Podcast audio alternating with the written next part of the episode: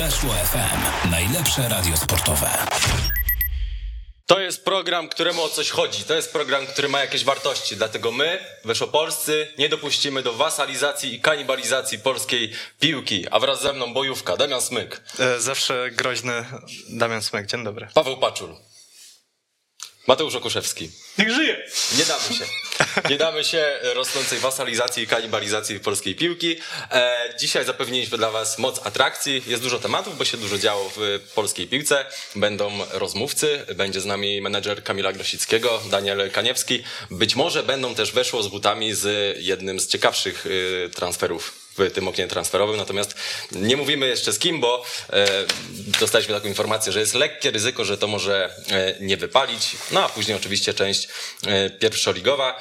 E, panowie, bez żadnych sprowadzających pytań, zaczynajmy od formalności. Kogo postrzegacie jako dzbana tej kolejki? Było w kim wybierać. Rymaniak. Uuu, To nie jest, to, to nie jest oczywista kandydatura. Tylko zawalił trzy gole w jednym meczu. pisz. Pisze Bartosz Rymaniak do To dzbanu. we mnie Lorenzo Simic. Albo Simi, Simicia Soler. Ja bym tutaj Tak. duet jednak Duet e, uhonorował. Takie lubińskie SS. Tak napisz. Rubińskie SS? Tak. Nie, nie mogę tak napisać. Dlaczego? Jeszcze źle będzie kojarzył. No, gdyby to weszło, było konto weszło, a nie kanału sportowego. Nie, oczywiście. Jeszcze nas doproszą, skąd tu jest fajnie, my tu chcemy być. Nie będziemy tak pisać. A w ogóle urocza była wypowiedź Dariusza Żurawia na pomeczowej konferencji. E, został zapytany, tylko nie pamiętam, czy o Simicia, czy Solera. Ja Wydaje mi się, że... nie narobił. Bartoszek wpadł, pomoczył wszystko, Ale wody wydaje mi się, że o. Solera i został zapytany no, o występ tego piłkarza. No generalnie nie, w występie Solera nie znalazłbyś krzty czegoś, co możesz powiedzieć pozytywnego. No nie możesz powiedzieć nawet, nie wiem, że dobrze biegał, czy nie wiem, trochę zmógł. No możesz go tylko gnoić. I Dariusz Żuraw mówi, że no na indywidualne oceny przyjdzie czas, że teraz na gorąco nie chce nic mówić, a ja doskonale znam Dariusza Żurawia i te gadki, czyli w piątek po meczu powie, że nie chce na gorąco oceniać, a jak na przykład w piątek za tydzień zapytają go dziennikarze w Lubinie na konferencji prasowej, to powie, nie no po co już do tego wracać, to jest przeszłość, to już było, jest za nami, skupmy się na następnym meczu, więc no typowy Dariusz Żuraw. E, Christian Gettinger. Christian przy Gettinger. całej mojej Najgorszy- sympatii, najgorszy ale przy całej mojej sympatii, bo uważam, że to jest jedna z najbardziej niedocenianych lewych nóg w Ekstraklasie, ale no, to, co zrobił w tym meczu, ja wiem, że miał dużo pecha, bo to też i samobój, i to ta samobójcza asysta to taka pechowa, ale no dramat. A to może jeszcze damy samego Dariusza Żurawia, który był takim pipolokiem. Ale właśnie ja cały czas nie wiem, czy przez pryzmat tej parasolki go oceniać, że to jest trochę głupie, ale trochę mówi jednak o trenerze. No bo jednak Bartoszek bardzo żył z tą drużyną, Trzeba, mimo trzeba wziąć poprawkę na to, że my jesteśmy trochę głupi. Także. Poza tym to opuszcza Solera. I poza tym to on się nie skapnął, że ten mecz wygląda tak, jak wygląda. No, to nie chodzi o to, że nie zmógł, tak? Bo to jest jak gdyby, to do kozaków możemy go zapisać, że w związku z tym, że Największy kozak kolejki. potrafił uniknąć deszczu, ale chodzi o to, że on tak chyba nie do końca zdawał sobie sprawę z tego, jak ten mecz wygląda i że jego drużyna ten mecz wysoko przegrywa i tutaj e, do niego, w jego kierunku można formułować konkretny zarzut w związku z tym. No ale, bo zastanawia się, co on mógł zrobić, bo jednak deszcz, który zaczął padać mniej więcej wtedy, kiedy się mecz rozpoczął, no jednak całkowicie zmienił to A nie spotkanie. mógł zaklinać deszczu? No, nie Dariusz ja- ja- Żuraw ja nie wiem, jak tańczący w takie Bartoszki afrykańskie... sobie jakoś poradziły. No bo Bartoszek generalnie preferuje prostą piłkę, a Dariusz Żuraw, znaczy Nie, mógł no, powiedzieć, Dariusz, panowie, ta cała taktyka, Zagłębie Lubin to jest taka wyrafinowana taktyka. Oni mieli No, to całą koncepcję zróbmy na tak. 90 bardziej, no minut. bardziej chcą grać w piłkę To może zróbmy tak. Teraz musimy zajrzeć głęboko w serca, każdy w swoje. I jeśli znajdziemy kogoś bardziej adekwatnego, to go nominujemy, a jeśli nie, to Dariusza Żurawia. To chwila takiego skupienia, takiej refleksji. No nie hu, hu. Dariusz Żuraw. Nie no, można by się nad jakimś piłkarzem jeszcze zastanowić, ale wydaje mi się, że tych, co się najmocniej... Nie, no, Dariusz Żuraw powinien generalnie na początku meczu powiedzieć, że ta cała taktyka, nad którą pracowaliśmy przez cały tydzień, to w ogóle zapominamy o tym i gramy tylko prostą piłkę, lagę do przodu, e, bez jakiegokolwiek ryzyka i bez podań do tyłu. E, bo Zagłębie Lubin jakby chciało grać normalny mecz w warunkach, Ale które normalne nie były. I myślę, że tym przegrało. w drugiej minucie. I te dwie minuty. 120, Pokrążyły. 120 sekund Dariusza mo- mo- Żurawia. mogli realizować swój plan. No to trochę jak w Formule 1, jak Znaczy, zacznie nie, no, padać. zaznaczmy, że nie, nie, nie za to, że nie zmógł.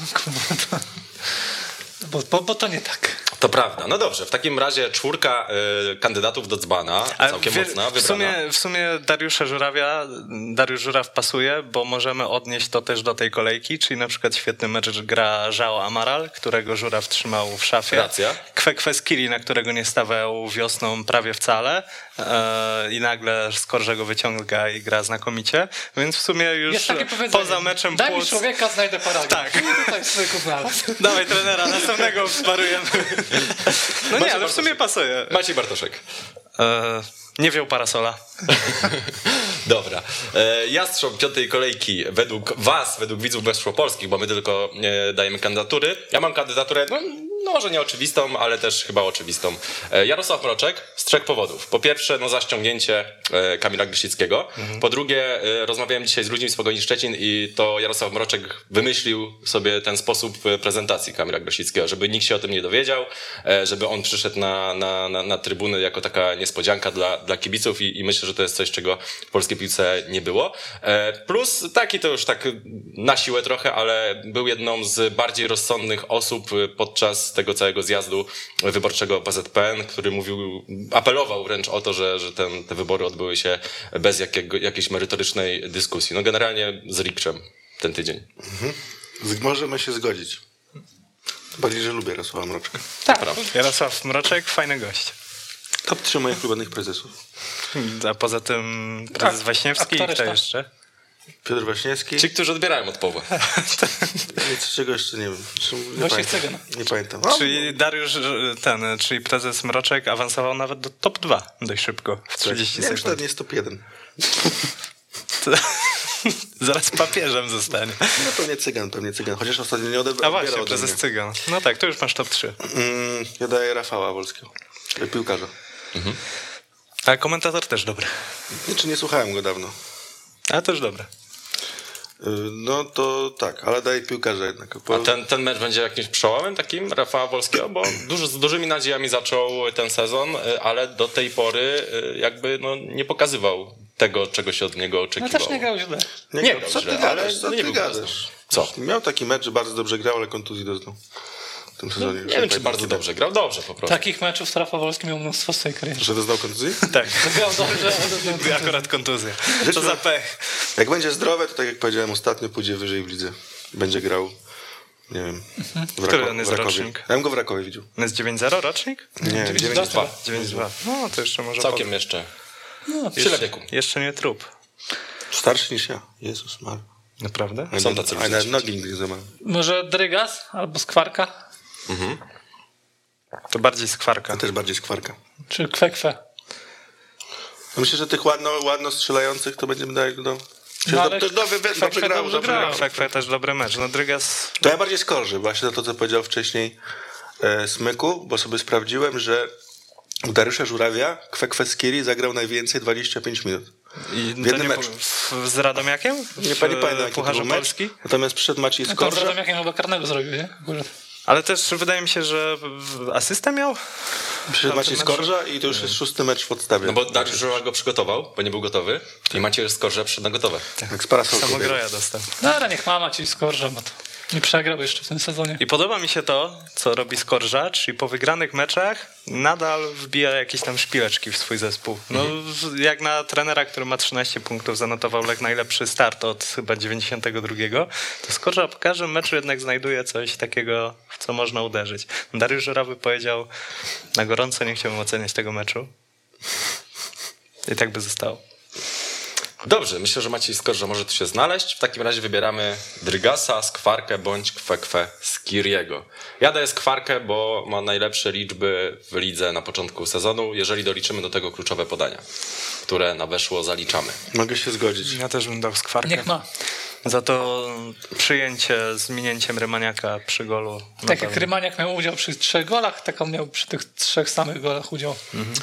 Tak jest. Możecie wchodzić na Twittera kanału sportowego i tam głosować. Teraz wybierzemy, o Jezu, Borysiuka piątej kolejki, czyli najładniejszą bramkę i tu jest w kim wybierać i no to jest trochę kuriozalna No wiadomo, sytuacja. kto wygra. No wiadomo, ale jest sytuacja kuriozalna, która pokazuje, jak bardzo Ekstraklasa oszalała, bo Fabiana Piaseckiego oczywiście nominujemy, ale on prawdopodobnie, nie wygra, podczas gdy y, no to była przepiękna bramka.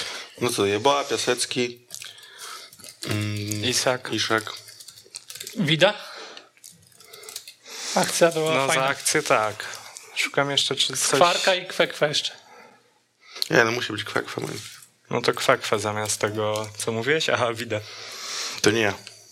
To nie ty, przepraszam. Może i Szaka z, zrezygnujemy. Albo z Iszaka. No, Chociaż chociaż ta akcja też była ładna, Lecha.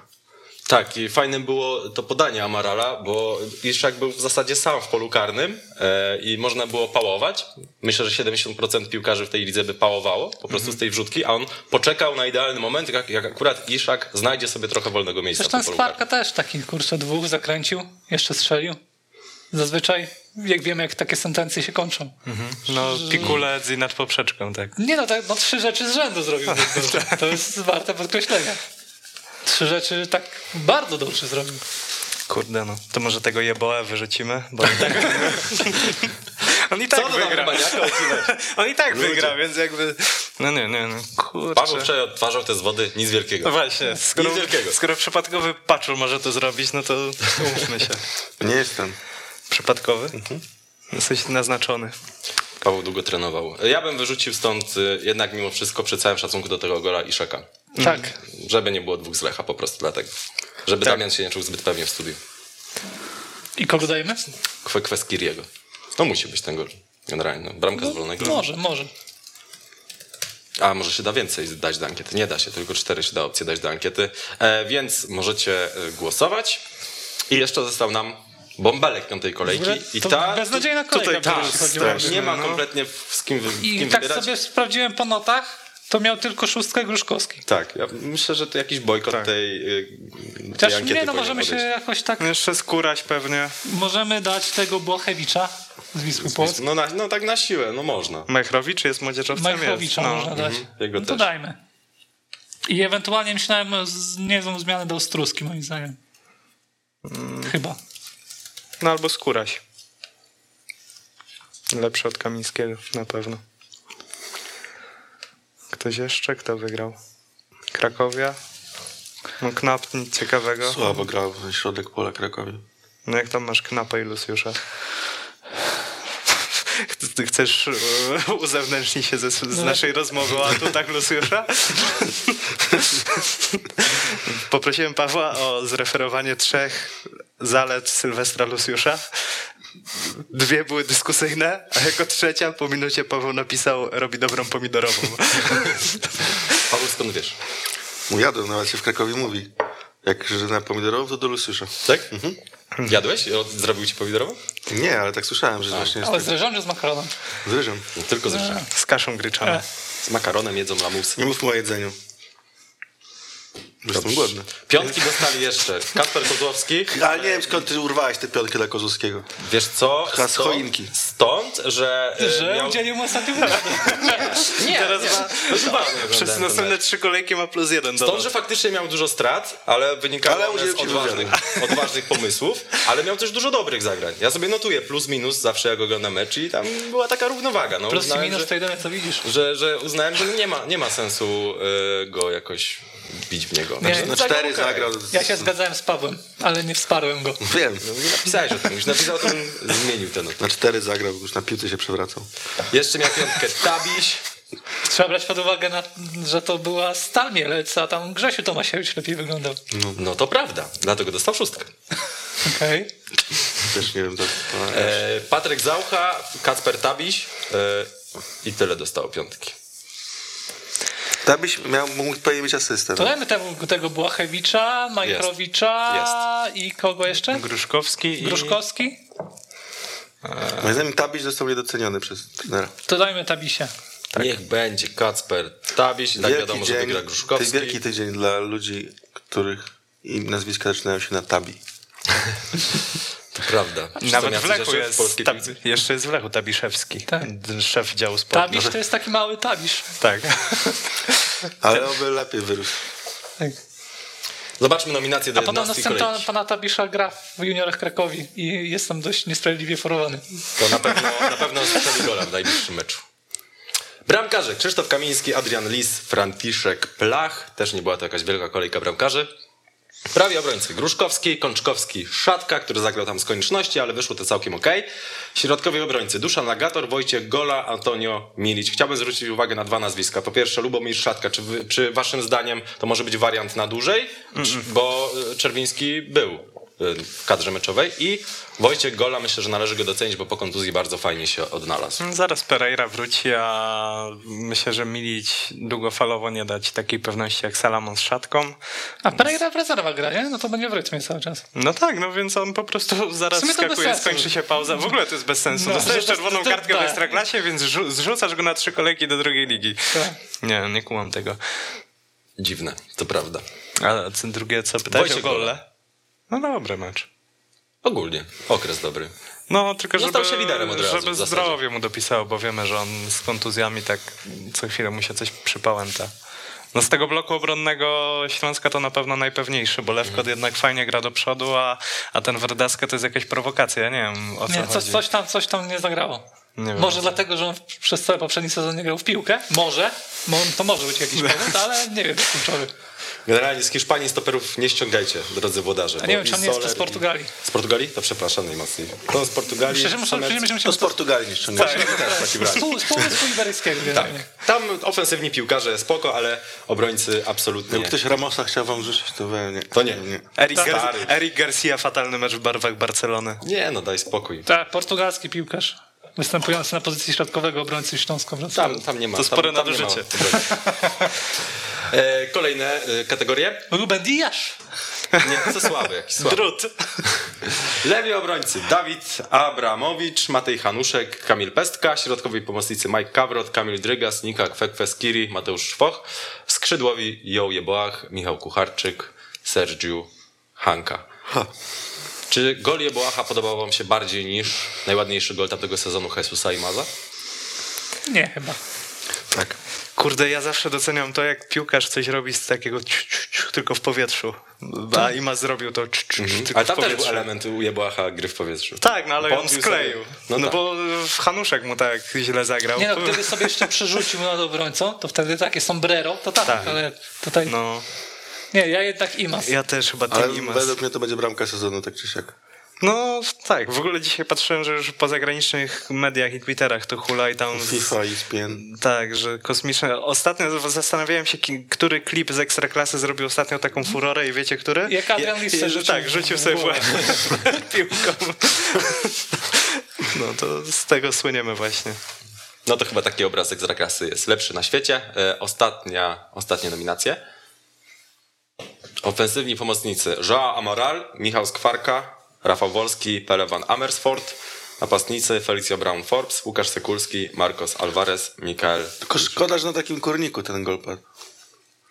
Jak ktoś ogląda jakiś Frank z, z, z, Albo z. London, z London, chce wygrać.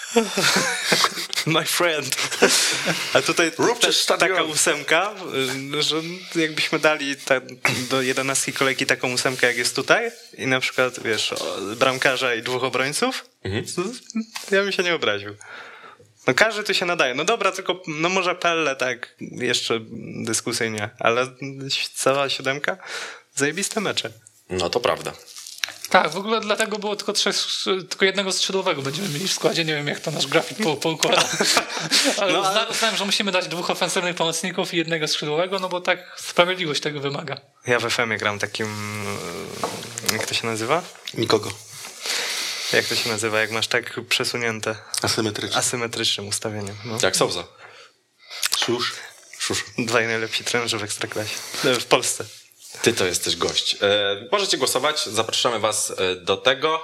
E, Kamil Grosicki przyszedł do Ekstraklasy, dzisiaj się przywitał z mediami, z kibicami. Mamy skrót konferencji prasowej Kamila Grosickiego, więc teraz go wam pokażemy. Zapraszamy.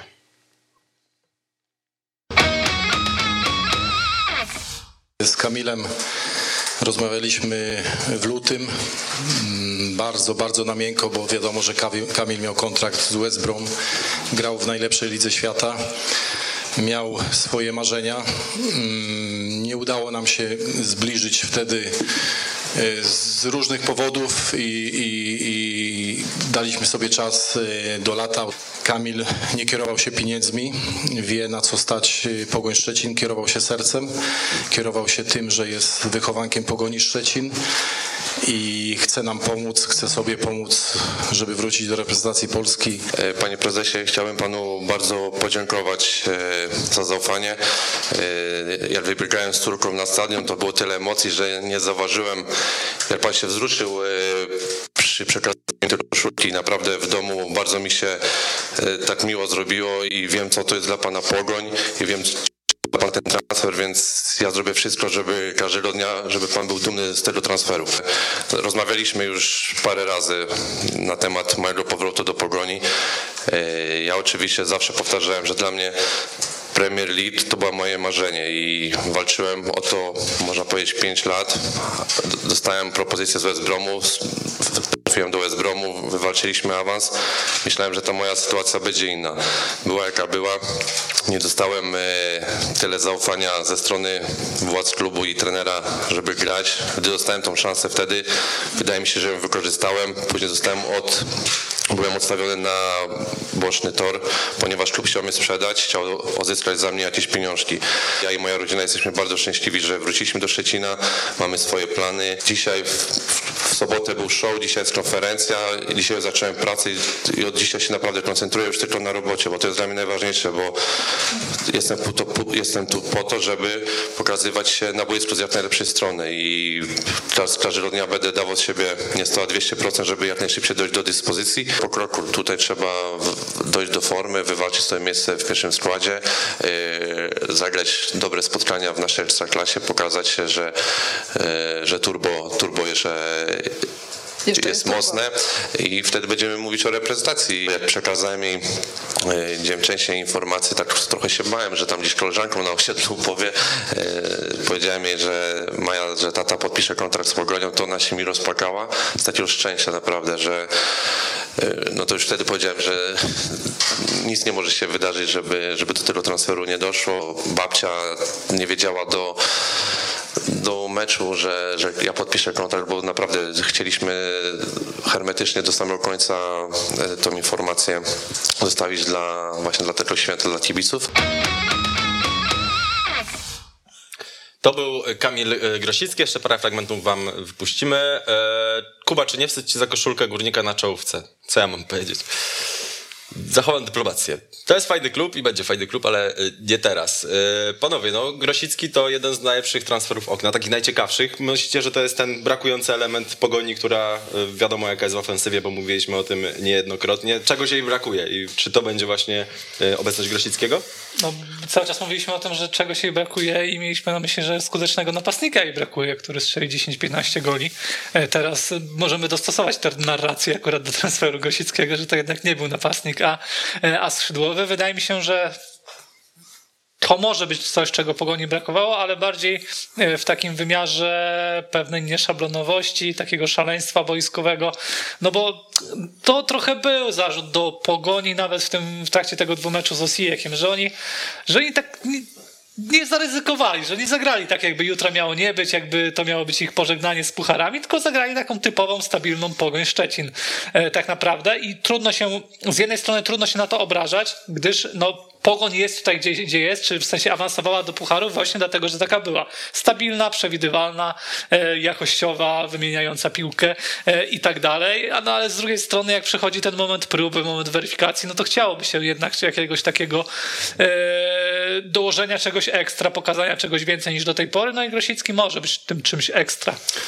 Wciąż się będę upierał, że na dzisiaj, czyli dzień 23 sierpnia, nie można powiedzieć, przynajmniej ja tak nie powiem, że Legia ma mocniejszy, mocniejszą kadrę niż Pogoń Szczecin. Widziałbym tekst o tym jutro na weszło, takie porównanie, pozycja po Już pozycji. zostałem wczoraj zwyzywany, więc dzisiaj Czemu jeszcze zwyzywany? Drugi raz. wyzywał. Nie no, coś tam było, że się nic nie znam i w ogóle bla bla bla. No, E, ale to zwyzywane od razu. No trochę tak. No, to się prawdę powiem. Trochę ukłonnie, nie żartuję. E, tak uważam. Takie są moje słowa. Nie wiem, Śmiesznie śmieszne. sobie porównamy kadrę, a nie Pogoni, tylko Lecha i Legii. I Znaczy, może, może, może siądźmy do tego na początku września. Jak już tam będzie Tak. pozamykane. Jak Legia już... też dokoptuje tych z jednego, może dwóch piłkarzy. Zobaczymy, kogo dokoptuje, bo na dzisiaj widzę, że bramkarza lepszego ma Pogoń. Benedykt Cek to jest moim zdaniem z miejsca podstawowy stoper e, w Legii.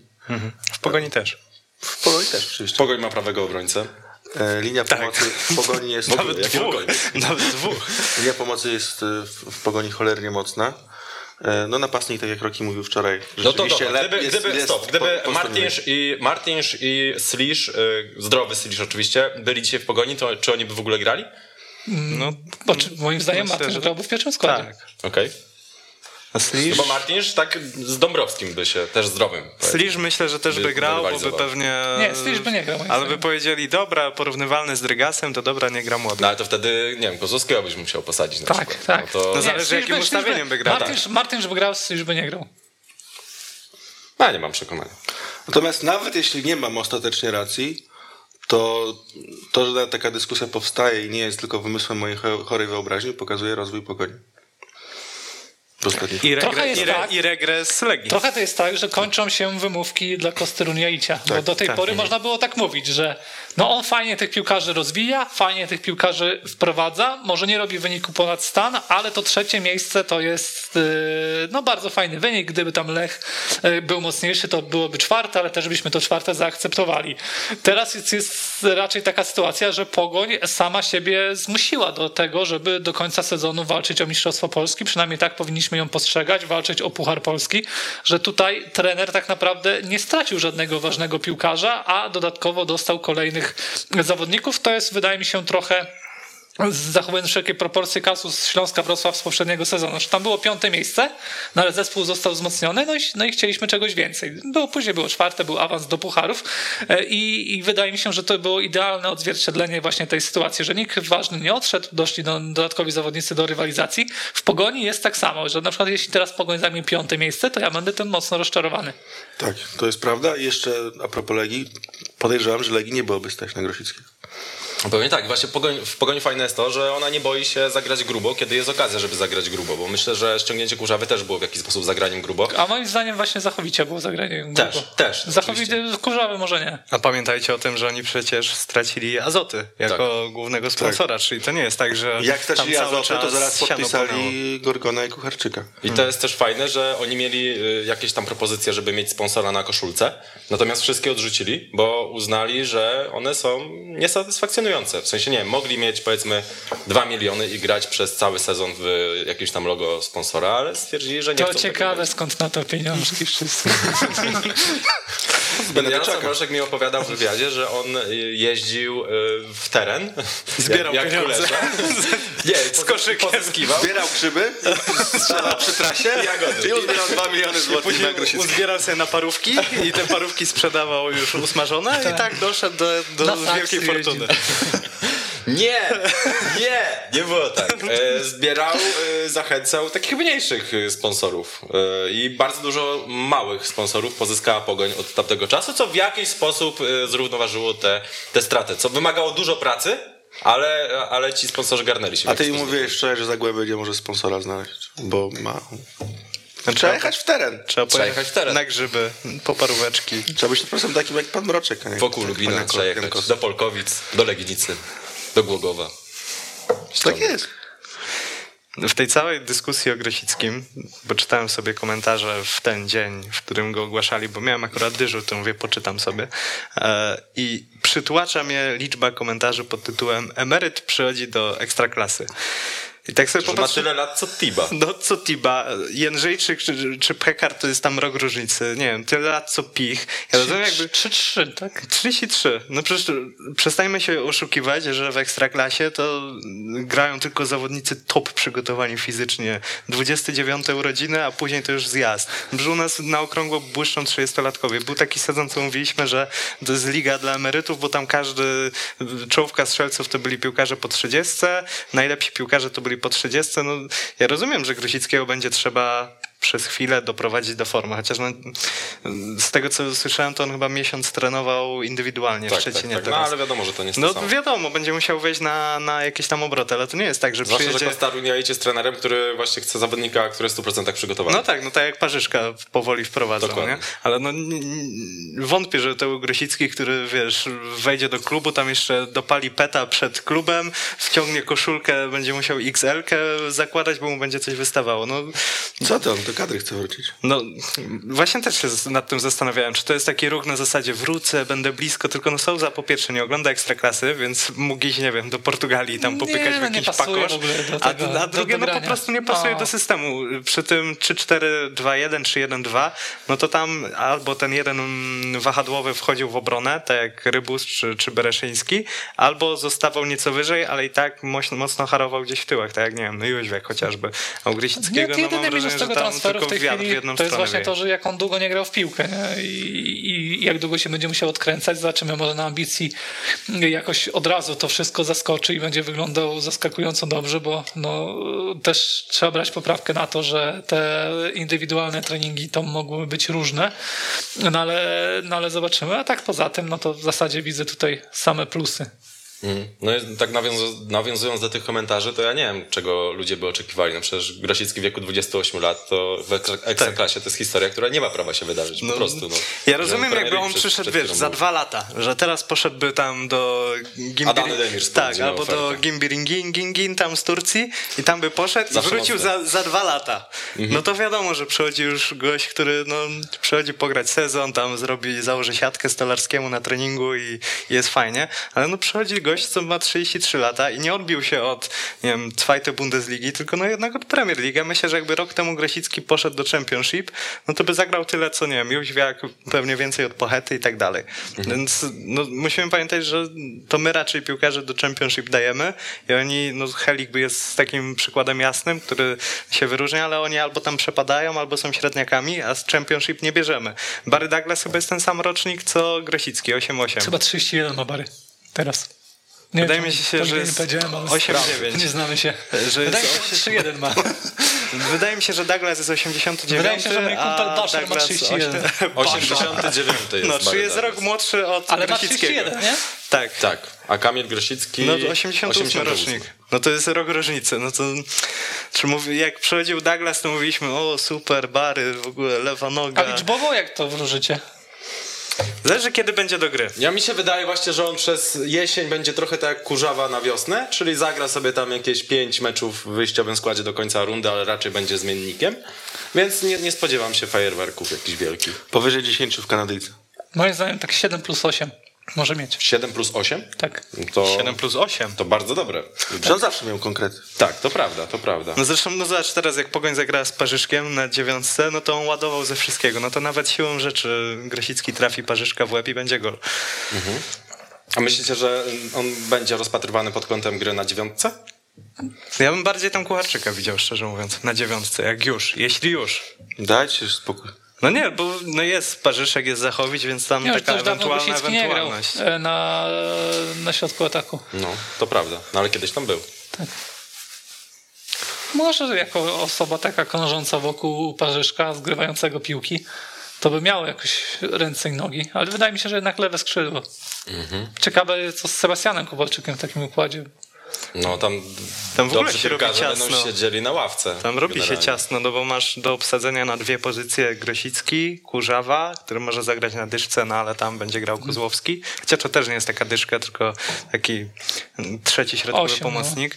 E, Kurzawa, Kowalczyk, Mocna kadra, nie? Grosicki, Gorgoń. Gorgon, który też może grać w środku, e, Fornalczyk, który też miał takie fajne epizody w tamtym sezonie, Wędrychowskiego chyba dają ostatecznie Smoliński. do Warty, e, Smoliński, no więc no tam Żurawski. masz...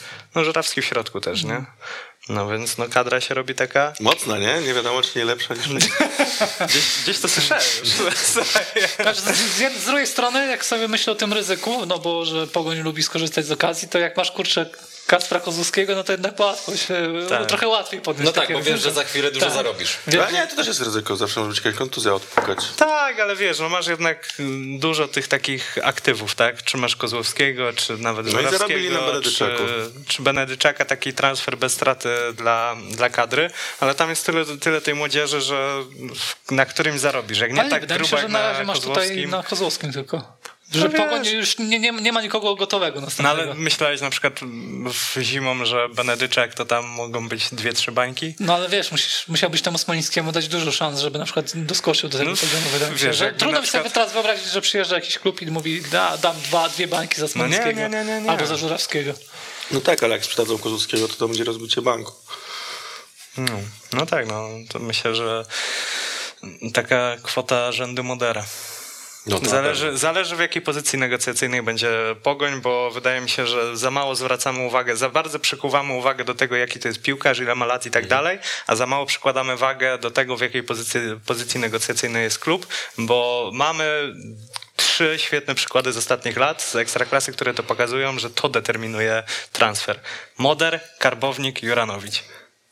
We wszystkich przypadkach determinowana, to cena była determinowana przez pozycję negocjacyjną czy Lecha, czy Legii. No też możemy powiedzieć, że Pogoń będzie w dobrej pozycji. Co miałoby się stać, żeby była w złej? No na przykład y, mogą nie wejść do pucharów, y, zaraz... y, Ale podejrzewam, że Jarosław Mroczek nie uzależnia od budżetu od wejścia No, do nie pucharów. wiesz, jaki, czy Pogoń na przykład teraz spina się na agrawkę, czy na przykład ten, tra, ten transfer Grosickiego i ta pensja tam rzędu, tam chyba 2 miliony złotych około rocznie dostanie. Czy to nie jest tak, że Biorąc pod uwagę rządy Wiesz. Jarosława Mroczka, wiem, że się nie spina na agrawkę. A ciekawe jak to będzie odebrane też w szatni, bo jest, jak sobie przypominam każdy komin płacowy w Ekstraklasie, to praktycznie każdy się źle kończy. Ale też czy to jest komin? No, Ciekawe. Na pewno To jest 2 miliony złotych rocznie, czy na zdementował to Jarosław Mroczek. Więc pewnie, pewnie mniej. Pewnie więcej. Ja, no, więcej. 20 milionów złotych. No ale za Hobbita pewno też dobrze zarabia.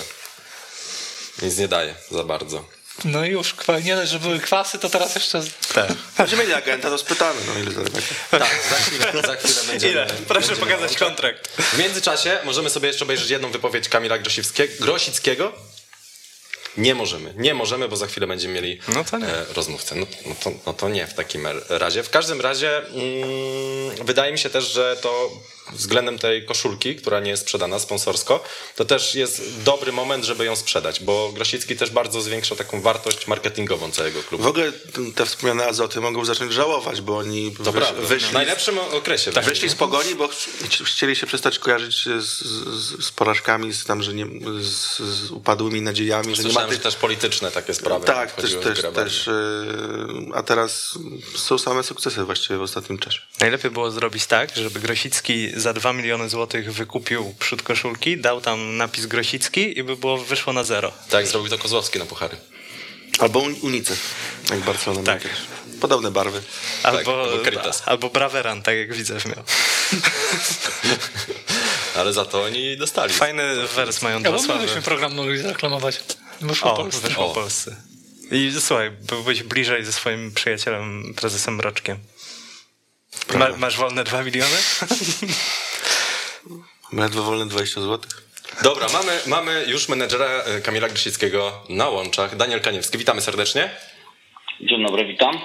E, Rozmawialiśmy o tym, kiedy Kamil będzie gotowy do gry, żeby grać, e, no, chociaż wchodzić na jakieś pół godziny. To kiedy będzie gotowy? No, moim zdaniem powinien być gotowy po przerwie na kadrę i myślę, że po tej przerwie będzie gotowy do rozegrania spotkania co najmniej 45 minut. A on przez ostatnie tygodnie trenował indywidualnie w Szczecinie. W jakiej on jest formie? To znaczy, no, domyślam się, że to nie jest tak, że tam brzuch mu wisi, ale, ale, ale to były takie treningi intensywne, czy po prostu wychodził do, do parku pobiegać?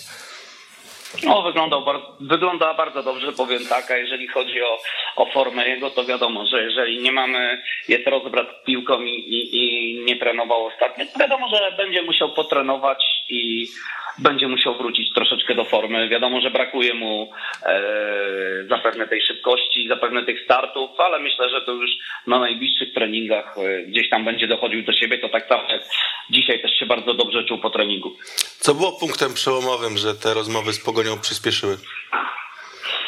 Na pewno prezes Mroczek, jak i wiceprezes e, Adamczuk zdecydował, zdecydował o tym, że bardzo przychylna rozmowa ogólnie do Kamila, tak, że bardzo chcieli, aby Kamil wrócił, bardzo chcieli, aby Kamil reprezentował barwy Pogoni. Powiedzieli jemu, Kamil jesteś stąd, czekamy na ciebie, czekamy na powrót Kamila Grosickiego i myślę, że to tak zdecydowało od samego początku. Dogadaliśmy się na temat kontraktu i sprawy zostały wszystkie rozwiązane, więc jak najbardziej wszystko zostało zrobione tak jak należy. A pewnie od dawna chcieli, żeby Kamil przyszedł. To nie, to nie było pewnie tak, że się zdecydowali tydzień temu, jednak musieli troszeczkę ostrzej finansowo zagrać, tak to sobie wyobrażam. Mm, to znaczy, mm, czy zagrać ostrzej finansowo? Na pewno, na pewno gdzieś w grę wchodziły pieniądze. To też, e, ale to, to było akurat drugoplanową sprawą, e, tym bardziej, że, e, że Pogoń zaoferowała dobry kontrakt, jeżeli chodzi o Kamila. Wszystko zostało dopracowane do samego końca, jeżeli chodzi o samą umowę kontraktu i sprawa została sfinalizowana tak, jak należy. A to będzie komin płacowy w Pogoni? O takich rzeczach ja nie będę rozmawiał. Myślę, że na ten temat trzeba rozmawiać z prezesem Roczkiem, a jeżeli chodzi o, o Kamila Grosickiego, to ma stałą pensję i, i tak to wygląda. Okej, okay, no to zapytam inaczej. E, czy wtedy, kiedy zimą Pogoń chciała Kamila Grosickiego, nie żałujecie, że się nie zdecydowaliście? No bo koniec końców Kamil pewnie lepiej zarobił e, na lepszym kontrakcie, natomiast stracił te pół roku, stracił euro, nie grał w piłkę, trochę, trochę to tak sportowo może się na nim odbić. Teraz jest pytanie, mm, kiedy Pogoń chciała Kamila Grosickiego, bo z tego co ja sobie nie przypominam, aby Pogoń w okienku zimowym chciała Kamila Grosickiego. No dzisiaj na konferencji prasowej o tym mówił Dariusz Adamczuk i Jarosław, Jarosław Mroczek. Że, że to, miękkie rozmowy były. Tak, że, były to, że to były miękkie rozmowy, tak. No, ja powiem tak, rozmów nie było. Aha, okej, okay, no dobra. A nawet jakieś takie luźne zapytanie, że Kamil może tam latem byśmy spróbowali? Jeżeli chodzi o luźne zapytania, luźne zapytania mogą być zawsze z każdym, tak? To tak samo mogę powiedzieć, że luźne zapytania były z, e, z klubami Championship, o, o czym nie, nie, informowaliśmy teraz. Oprócz Derby Country, gdzie, gdzie bardziej były zaawansowane niż wszystkich, a jeżeli chodzi o, o zespół, e, o zespół Pogoni Szczecin, to tak jak powiedziałem, konkretna oferta była y, dosłownie na początku e, zeszłego tygodnia, tak? No, praktycznie 7 dni nie minęło i, i taka jest prawda. Zobaczyliśmy, jak bardzo zależy pogoni Szczecin na Kamilu Grosickim. Zobaczyliśmy, jak bardzo prezes, jak i e, wiceprezes Adamczuk chcą Kamila Grosickiego w swoim składzie. Powiedzieli, że czekają na niego. Kamil to jest twój klub, e, to jest twoje miejsce. Miło będzie, jak będziesz prezentował barwy ponownie Pogoni Szczecin tak jak powiedział e, dzisiaj prezes na konferencji, e, e, razem z prezesem Adamczukiem rozmawiali ze swoimi działami marketingowymi, w jaki sposób mogliby odbić, jeżeli chodzi o, o, o Kamila Grosickiego, o cały marketing, wiadomo o, o sprzedaż marketingową, jeżeli chodzi o zawodnika. Te decyzje zostały podjęte. My też podjęliśmy takie decyzje, że to będzie też dla dobra zawodnika. No i sprawa została sfinalizowana i taka jest prawda. Tutaj nie ma nawet o czym rozmawiać. W tamtym roku, w tamtym roku nie było nawet żadnych rozmów e, z klubami polskimi, oprócz może z Legią Warszawa na samym, na samym początku, gdzie, gdzie Legia na początku chciała Kamila Grosickiego. Później nie było żadnych rozmów z klubami polskimi. A w czym okazała się Pogoń, e, może się można tak powiedzieć, lepsza od Legii? Czy Legia nie była aż tak zdeterminowana, czy też nie było jej stać na Kamila? Nie, ja myślę, że Legia ma inne priorytety. Legia widać, jakimi składem gra. Legia ma w ogóle inną politykę, z tego co widać. To jest w ogóle nawet inna polityka niż Pogoni. Trener, prezes Miodowski ma z tego co widać inną e, politykę. Ma najlepszych zawodników, sprzedaje ich e, podczas sezonu, e, tak jak było to teraz Jurowiczem. No i tak to wygląda. No cieszmy się, że Legia ma 41-letniego e, zawodnika na bramce, bo, bo jest to na pewno lider, który jeszcze mam nadzieję, że pozostanie tym liderem tego zespołu, bo myślę, że Artur Boruc jest jednym z najlepszych zawodników Legii, jak nie najlepszy. Mhm, Okej, okay. a co, co odrzuciliście tego okna transferowego? Jakie oferty były?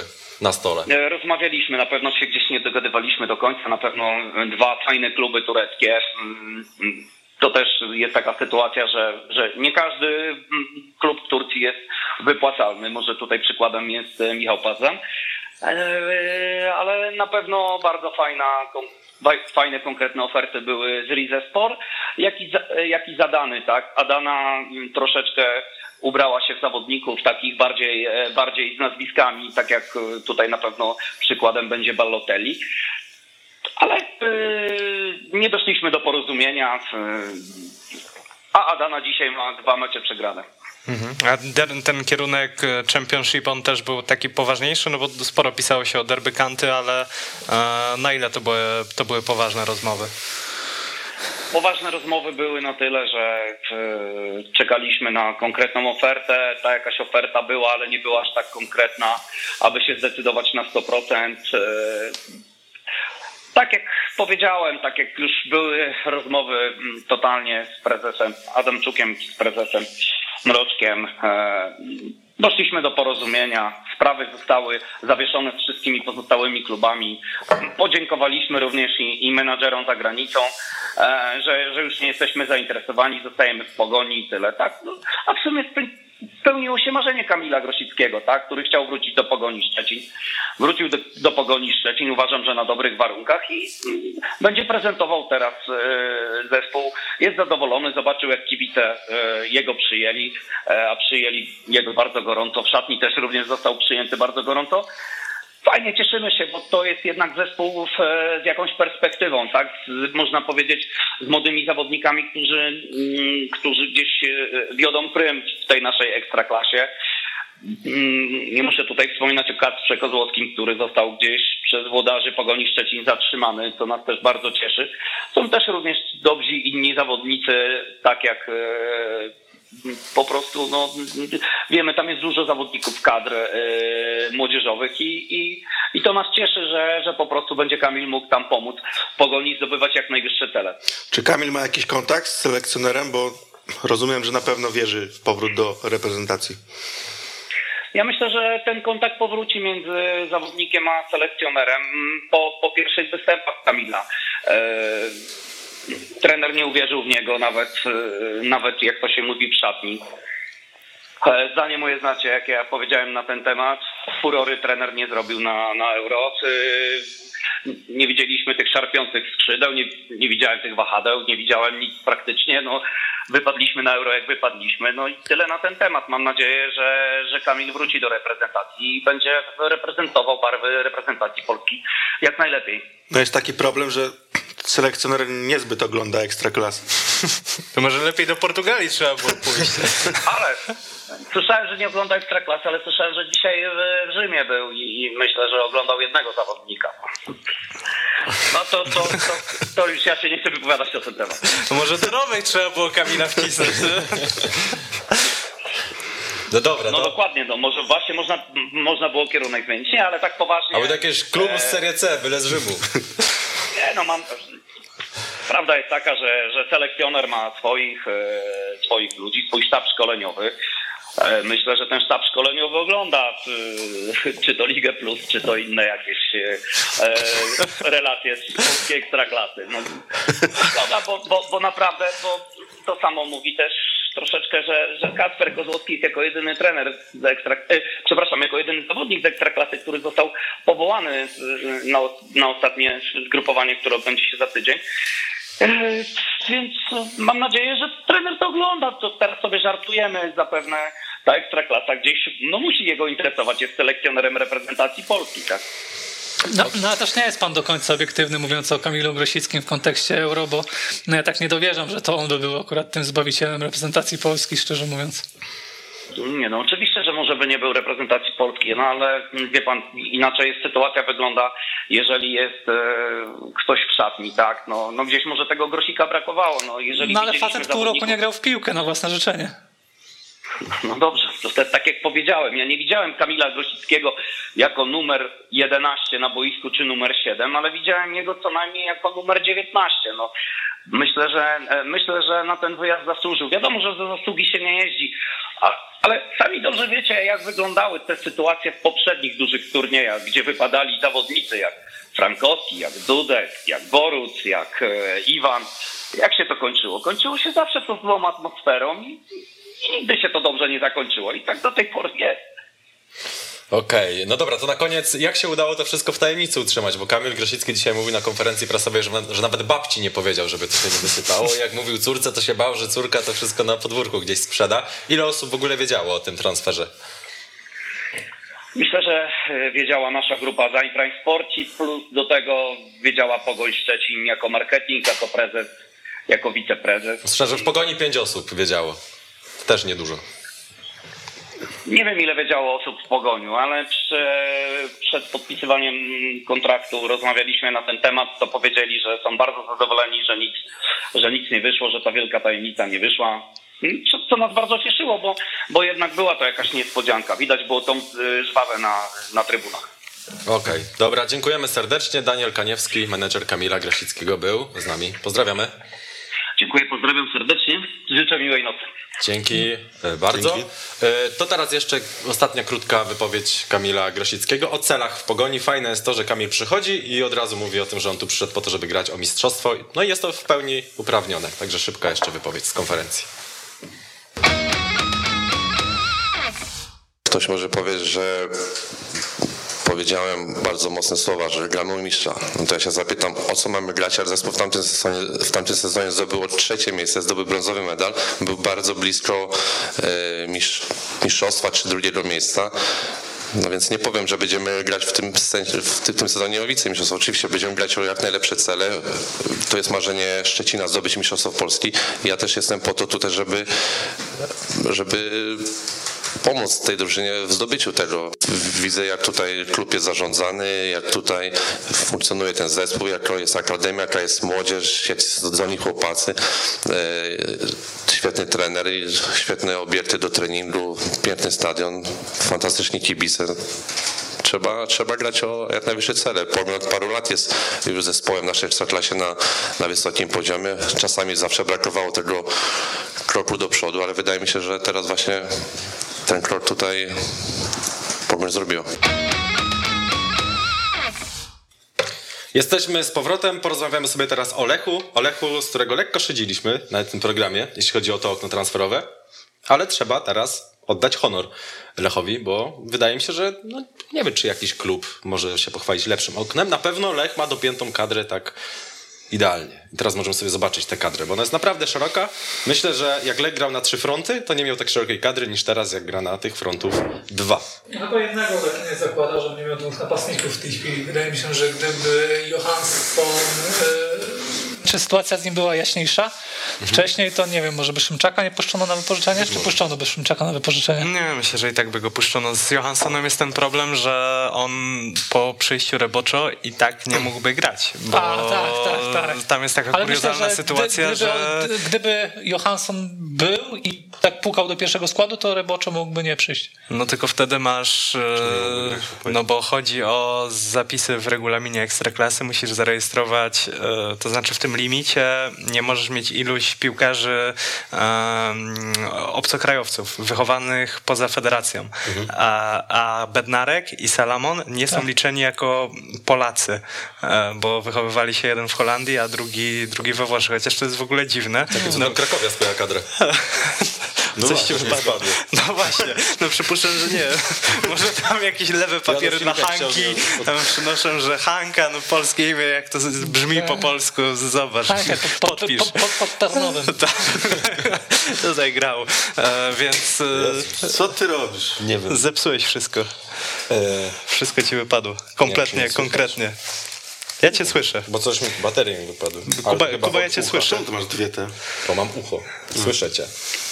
A mnie słychać? Dobra, nieważne. Dobra, e, okazja Jest dobrze Lecha. E, no, myślę, że jest lepsza niż rok temu w tym samym momencie, bo Mhm. wtedy tak w pucharach to było, znaczy z łączeniem Ligi Europy i Ekstraklasy, to było tak 15 gości do takiego realnego grania. Także podmieniasz czy, na czy, tych czterech pozycjach i nie ma jakiejś dużej straty. A tutaj no właściwie masz 22 gości do grania. zobaczyć?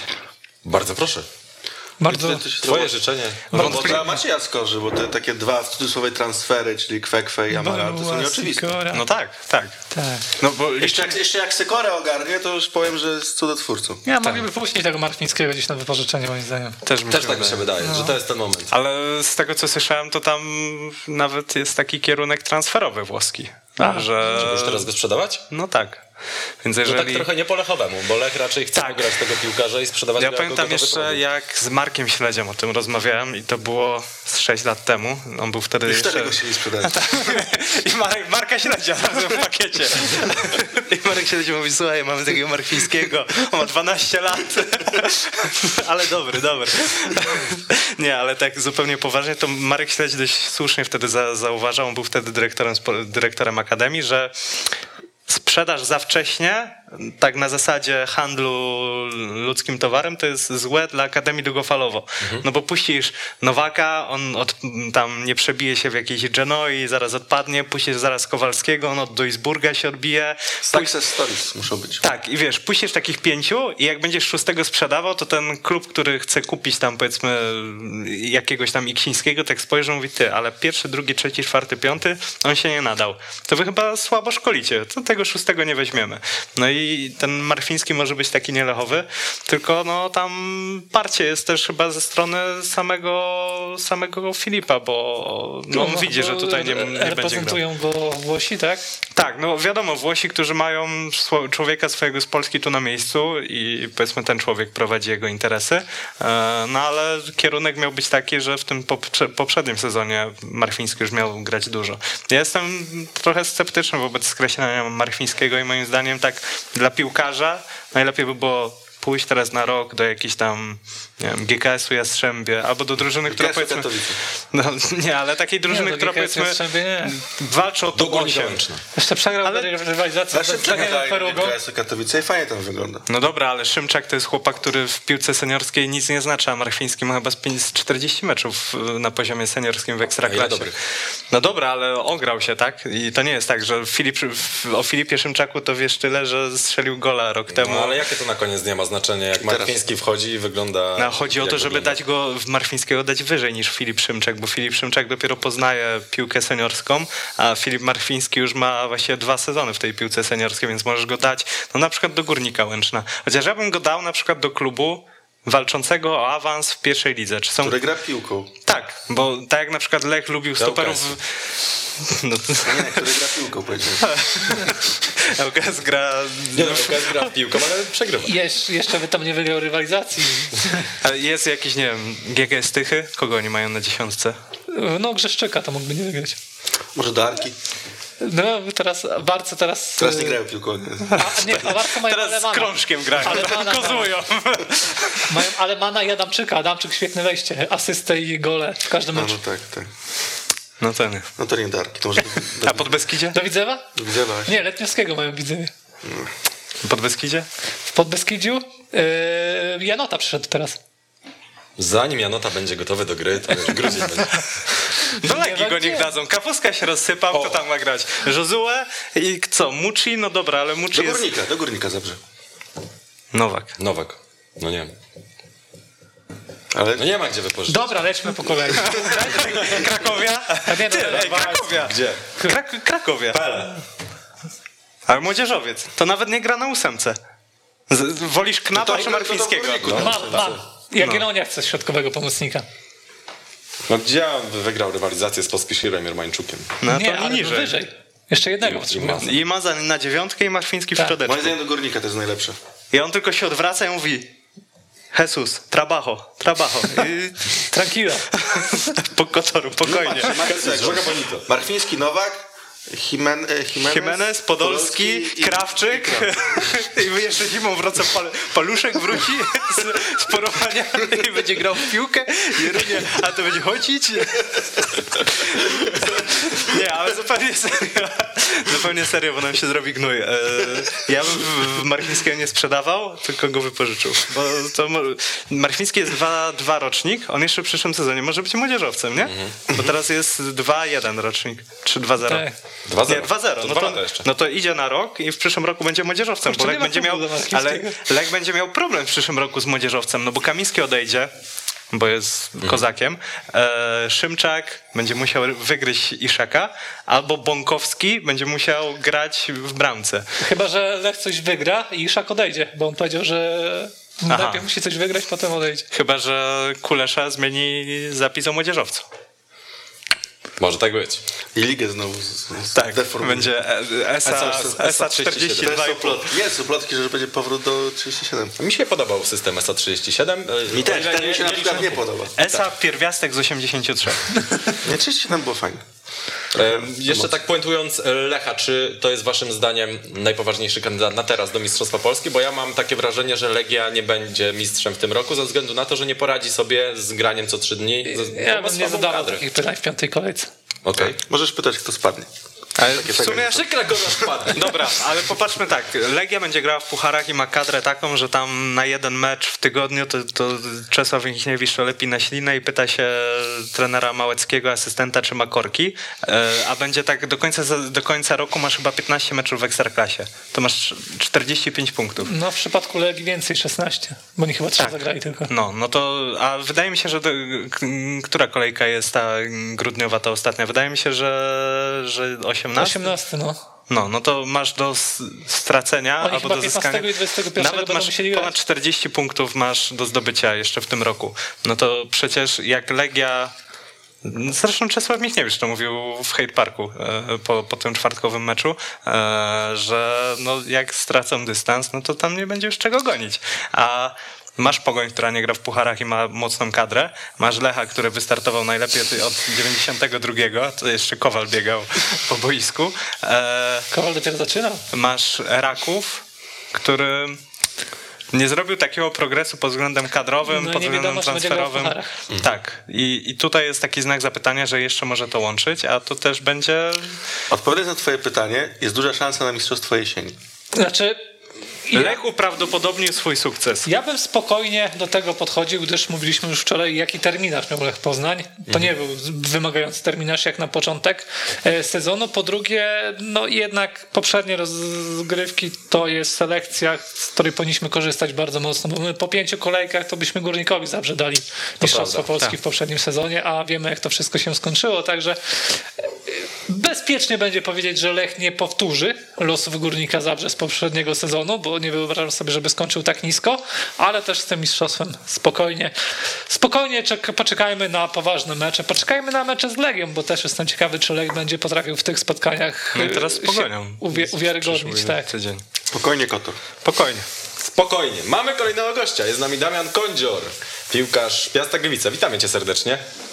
Witam serdecznie, dobry wieczór. Cześć Damian. Będziemy z tobą przeprowadzać ankietę Weszło z butami, natomiast powiedz na start, jak u ciebie z formą, bo ten twój, yy, twoje wejście do Piasta tak bardzo ostrożnie się odbywa. Czy to jest tak, że ty po prostu musisz dojść fizycznie, czy yy, najpierw musisz wywalczyć sobie miejsce w składzie, bo na skrzydłach akurat u was wygląda to całkiem okej.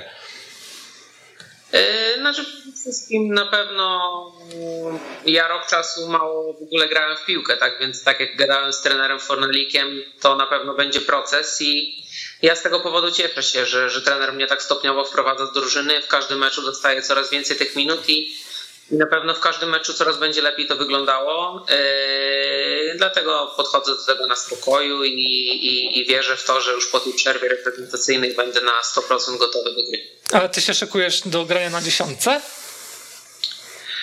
To znaczy, wiesz co, różnie. Yy, Mogę grać e, na dziesiątce, mogę grać na, na skrzydle. Tam, gdzie, tam, gdzie Na, tak jakby... na skrzydle masz o 10 lat za dużo przynajmniej. na prawym. Co, yy, powiem tak, yy, na pewno trener mnie widzi na, na tych dwóch pozycjach, tak więc ja na dziesiątce też się dobrze czuję. No, ostatnie ostatnie lata, gdzie grałem jeszcze w Chorwacji, no to też zdarzały mi się te mecze występować tam na tej pozycji i sobie radziłem, tak więc poradzę sobie na dziesiątce. Okej, to zaczynamy. Różowe korki czy czarny old school? Co wybierasz? Różowe korki. O, to jesteś jednym z nielicznych. Chyba się pierwszy w ogóle. Do tego przyznali. E, oferta z drugoligowego tureckiego coś tam sporu z dwa razy lepszymi zarobkami. Odrzucam czy lecę się pakować? No wiesz co, ja już w Turcji byłem, tak więc to dziwne pytanie.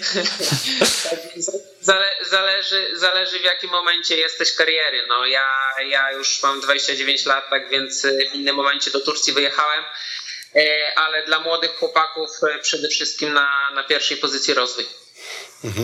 Studia, jesteś na tak czy na nie, bo lepiej skupić się na piłce. Zdecydowanie na tak. Masz za sobą jakieś? E, mam, zostało mi pół roku, można powiedzieć, do, do dokończenia studiów. E, w związku z tym, że miałem ostatnio te wojaże zagraniczne, nie, nie miałem okazji skończyć, ale jak jestem w Polsce, to, to studia skończę, bo e, chciałbym też mieć jakieś tam zabezpieczenie po tym, co będę robił później, nie? Sodówka za tobą, czy dopiero przed tobą? Nie, no, sodówka raczej, raczej już jest za mną. Jak to się objawiało u ciebie? Wiesz co, znaczy u mnie właśnie jakiś tam, nie przypominam sobie zbyt wielu takich momentów, no bo gdzieś tam moja przygoda z piłką, to, to, to można powiedzieć e, w większości, jak ja byłem młody, spędzałem na tych niższych poziomach rozgrywkowych, tak więc e, ciężko, ciężko powiedzieć, bo, bo nie miałem jakiegoś tam łatwego wejścia do ekstraklasy, ale ale nie jakieś tam były przejawy y, jakiejś tam wody sodowej, jak miałem 18 czy, czy 19 lat, gdzieś tam pierwsze jakieś debiuty w ekstraklasie, y, nieliczne minuty, to, to mogło coś tam się wydarzyć, ale wydaje mi się, że akurat y, z tym, z tym sobie szybko poradziłem. Całowanie herbu, jesteś na tak czy na nie? Wydaje mi się, że w zależności od tego, w jakim jesteś klubie, no, jeśli jesteś w, wychowankiem jakiegoś klubu, to tak, no zgadzam się, ale, ale w tych czasach to, to mało się takich rzeczy zdarzy. Mhm. Kiedy masz dwa dni wolnego i musisz się zresetować, to? To wyjazd e, z żoną gdzieś w jakieś e, fajne miejsce. Teraz e, mieszkamy, mieszkamy na Śląsku. Fajne, fajnie położenie w Polsce, blisko, blisko góry, tak więc pakujemy się w samochód i, i jedziemy w polskie góry. Gdzie w Gliwicach zabrać dziewczynę na randkę? Wiesz co, powiem szczerze. Poza Gliwice. Do Katowic. Do Katowic.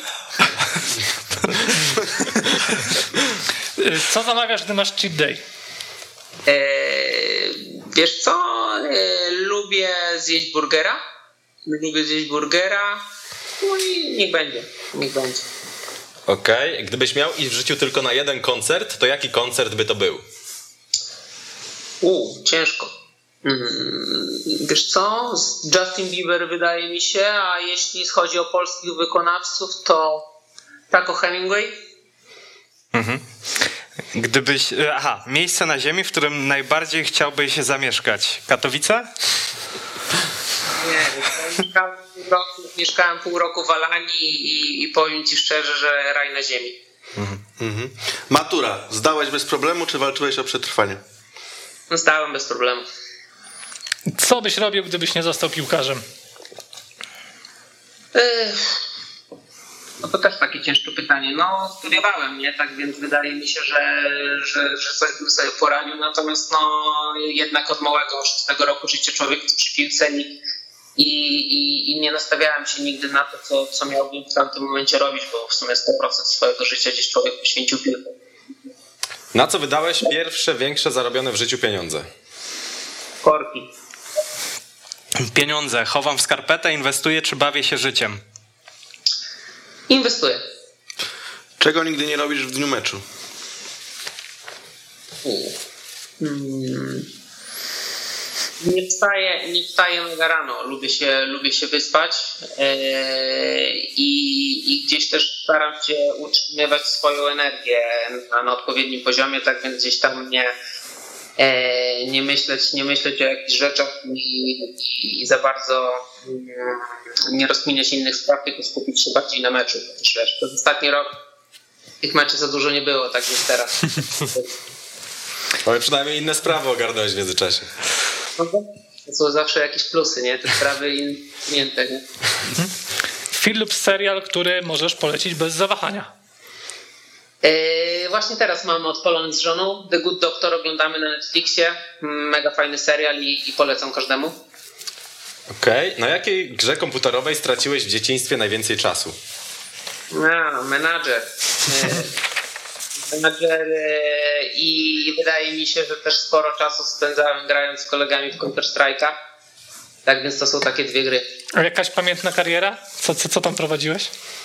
Wiesz co, ja jeszcze grałem w takiego menadżera, w którym e, był Groklin, e, Grodzic Wielkopolski e, i, i, i, i te drużyny ale ja zawsze, zawsze lubiłem grać jakimś takim zespołem z Championship, żeby sobie później wejść do Premier League, nie?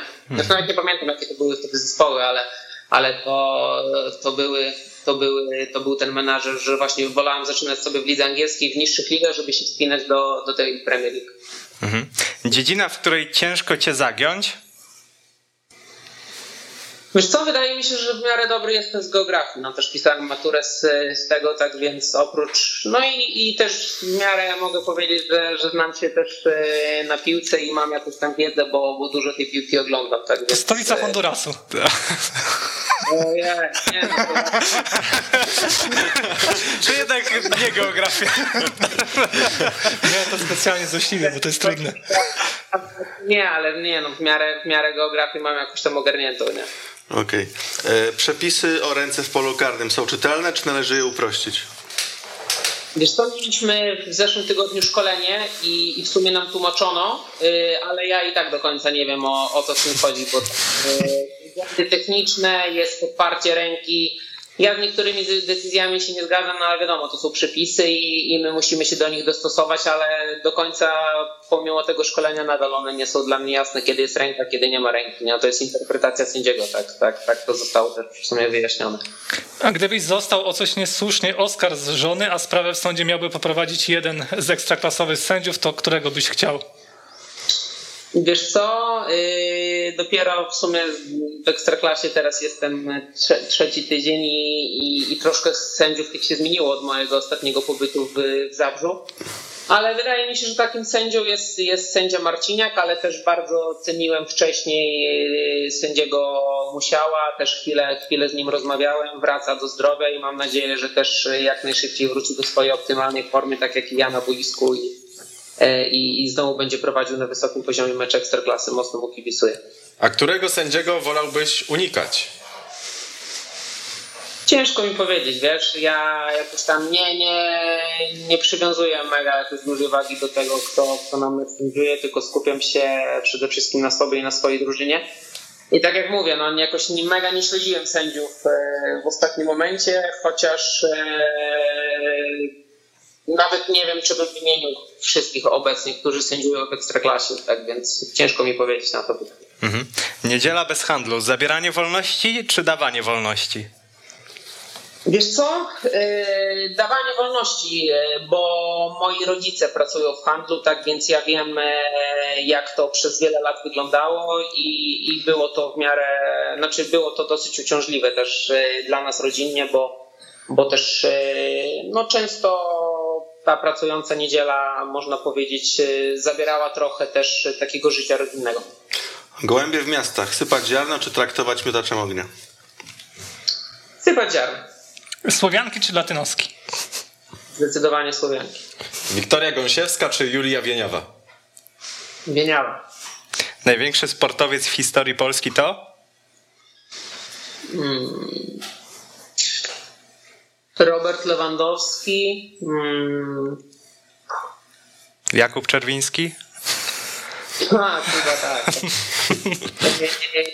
Wydaje mi się, no, w związku z sentymentem do piłki nożnej, to powiem, że Robert Lewandowski. A największy Polak? Jan Paweł II. Gej w szatni. Nie mam z tym problemu, czy nie do zaakceptowania? Uff, e, wiesz co?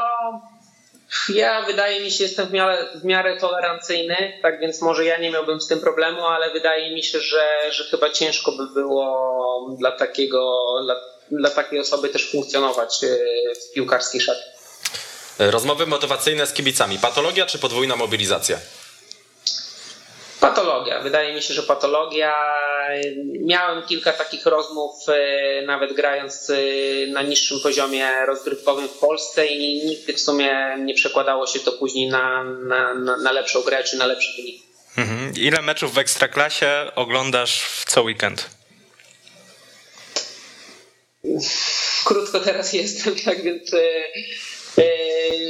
oglądam, staram się oglądać mecz tego rywala, z którym będziemy teraz grać. Tak więc, e, no i też z sentymentu, no nie powiem, że nie oglądam meczów Górnika, bo oglądam. E, tak więc wydaje mi się, że takie dwa mecze, dwa mecze obejrzę. No i godzinę piasta z ławki. I godzina piasta. Znaczy, no,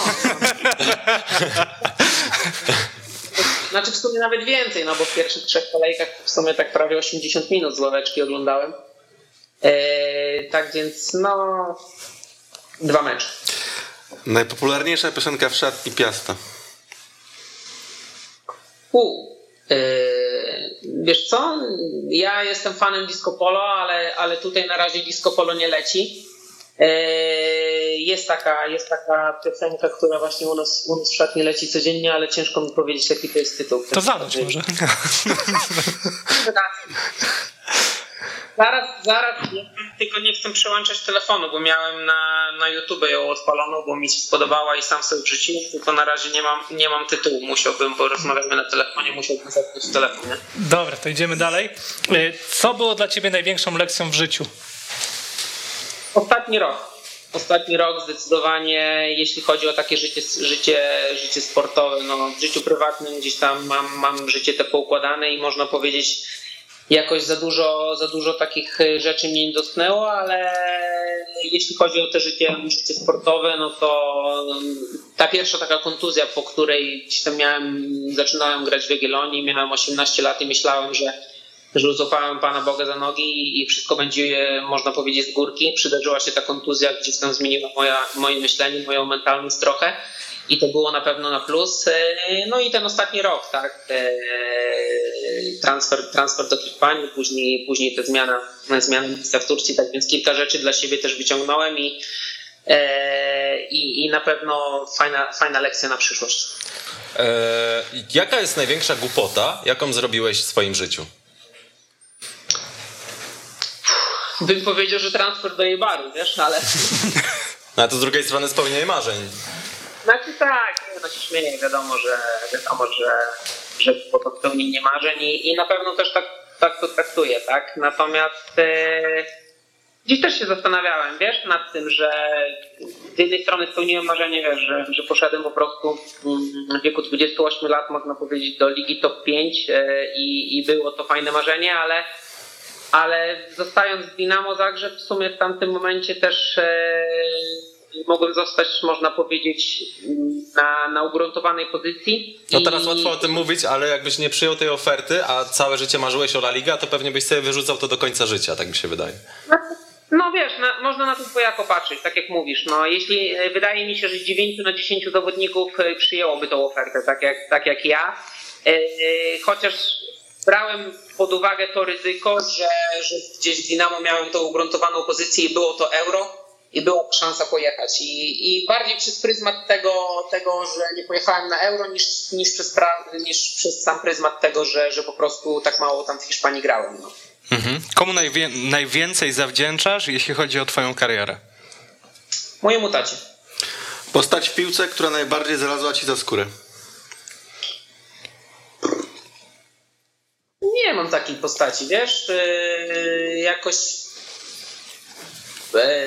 nie, nie, nie, jestem takim człowiekiem, który ma jakiś tam żal, wiesz, do, do trenerów czy, czy, do, czy do jakichś tam ludzi. Nigdy nikt z nikim nie, nie miałem jakichś tam większych problemów. Który kolega z drużyny napisałby najlepszą autobiografię? No, to było kilku takich, wiesz. Bym powiedział Bruno Petkowicz z Dynama Zagrzeb. Okej, okay, o czym Niezły piłkarz, nie? Piłkarz niezły, yy, natomiast ja ciągle powtarzam, że mnie najbardziej boli to, bo ja grałem, yy, no widziałem yy, na, na treningach jak wygląda lewy i piłkarzy na reprezentacji. Ja uważam, że po Robercie, no on jest takim najlepszym piłkarzem, z którym ja miałem okazję grać, ale on po prostu no, nie wykorzystuje swego potencjału i to mnie najbardziej właśnie u, nie, u, niego, u, u niego denerwuje, że wielokrotnie też mu to mówiłem, że mając taki potencjał, żeby kilka rzeczy zmienił w swoim życiu, takich e, e,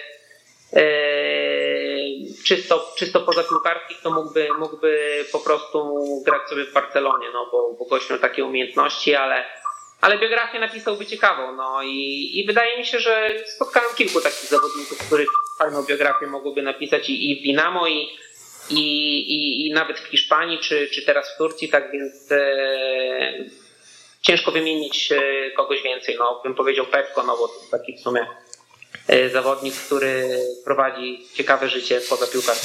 Okej, okay. a to skoro jesteśmy przy Dinamie, powiedz, ty byłeś zaskoczony, jak blisko Legia była wyeliminowania Dinama? No byłem, byłem, powiem szczerze, że byłem, gadałem też o tym dużo właśnie z trenerem Fornalikiem, e, że, że my wszyscy też w Polsce odbieraliśmy Dinamo jako, jako coś nieosiągalnego dla nas, e, dla, dla klubu z Polski.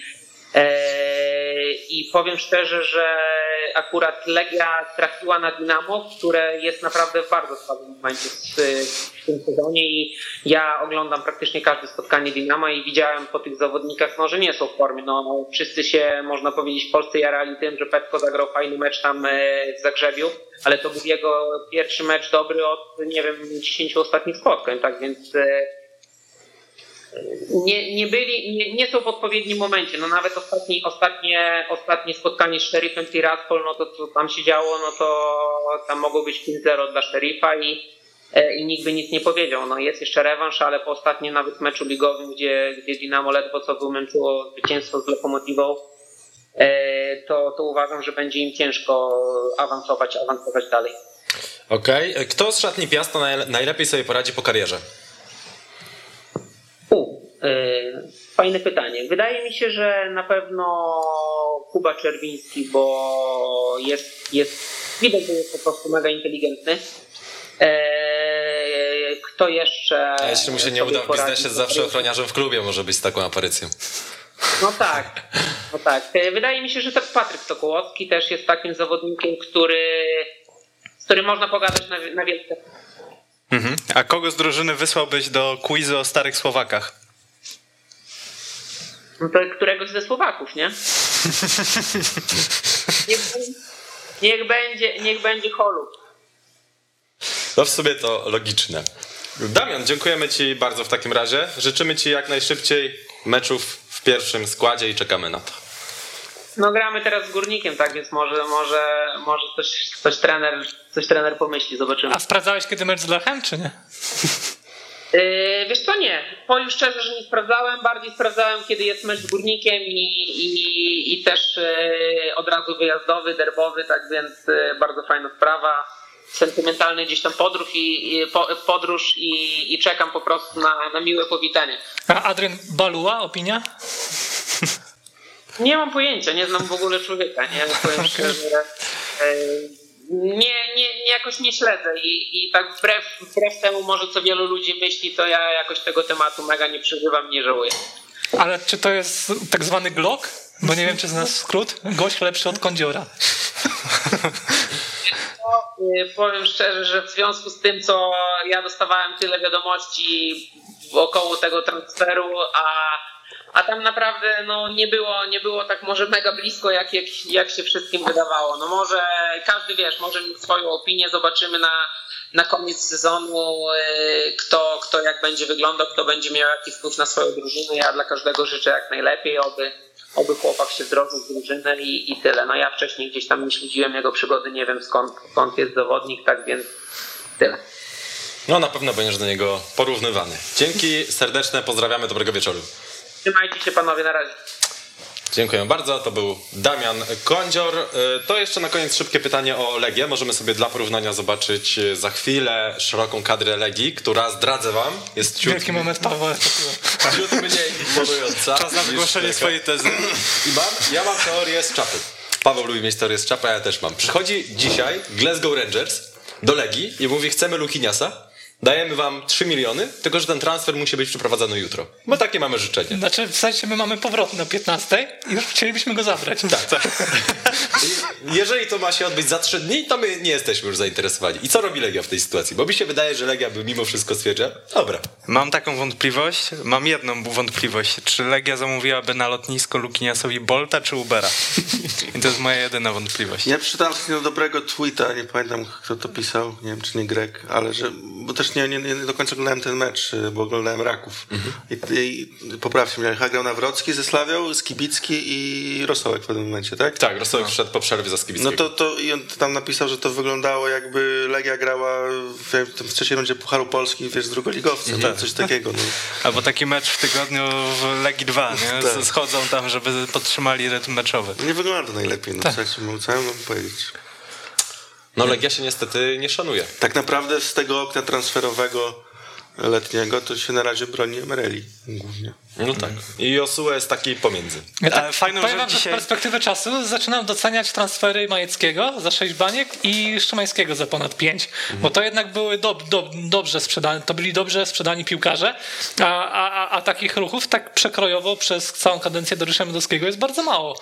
On tylko cały czas mówił, że sprzeda niezgodę za 10 baniek, że sprzeda y, karbownika za nie wiadomo ile, a... Karbownik powiedział, że będzie najdrożej sprzedanym piłkarzem w historii ligi.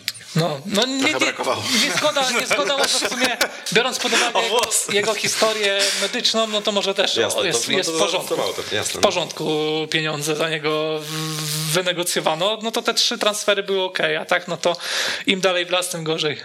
Mm, Za piątkę to już właściwie połowa drużyn ekstraklasy sprzedała w, ty, w piłkarza. No może nie za piątkę, ale za czwórkę. No właśnie to... bardzo się, się zastarzało to powiedzenie Dorysza Mioduskiego, że fajnie by było oddawać piłkarzy Mhm. do Legii, żeby w Legii e, promować, no bo mamy Raków, tak, mamy No Lecha. Pogoń, Zagłębie, Pogoń, Górnik, Zagłębie. Zabrze, Wisła, Tak, Płock. tak. No zaraz to wiesz, Stal Mielec sprzeda strączka za trójkę i... Górnik? Ko- Nie. no nie wiem, Kądziora Żurkowski. Żurkowskiego przecież. Ponad czwórkę. A, no. okej. No kto nie sprzedał pi... A Łatwiej Wisła, teraz... Wisła po dobrze sprzedała. No. Wisła Kraków chyba tak Wisła, nikogo. Wisła dawno chyba dobrze nikogo nie Mo- sprzedała. Lechia nikogo. Mogła mieć buksę, no ale... Może tak być. Wyszło jak wyszło. Może Jeboacha puszczą. Młody Ale- Polak. 9-7? No za czwórkę? No, no nie wiem, chyba nie. Nie, raczej nie. Ciężko będzie. Chyba tylko jeden obcokrajowiec w historii poszedł za czwórkę, także Ciężko będzie. No, panowie, Andrzej Duda. Rezerwowy Zwarty Poznań wychodzi na Slawię i na, i na Dinamo. Rozumiem jego rozwój, ale no szanujmy się. A czy to waszym zdaniem się odnawia... śmieję, jakby na przykład jutro Legia ogłosiła wypożyczenie Grzesika na pół roku. I w sumie potraktowalibyśmy to jako realne wzmocnienie Legii Warszawa. No tak, no bo by zagrał przynajmniej na prawej stronie. Słuchaj teraz? Kto gdybym, ro, gdybym rok temu o tej porze, czyli gdy Grzesiek był skrzydłowym Warty Poznań, która zajmowała wtedy chyba 15 miejsce w Ekstraklasie, bym ci powiedział, że za rok Jakubie Białku napiszę tweeta pod tytułem Jan Grzesik wypożyczony przez Legię Warszawa na pół roku, gigantyczne wzmocnienie Legii Warszawa. Uwierzyłbyś? Ja, ja, ja takie uzupełnienie składu Legii takimi ligowcami, z których często nikt nie by wyciągał, wyciskał No, Nie, ale nie, nie ironicznie bym polecał do Legii Iwanowa. Nie no, przecież Iwanow to dzisiaj... Rozmawiałem w ostatniej stacji Poznań o tym, czy Robert Iwanow top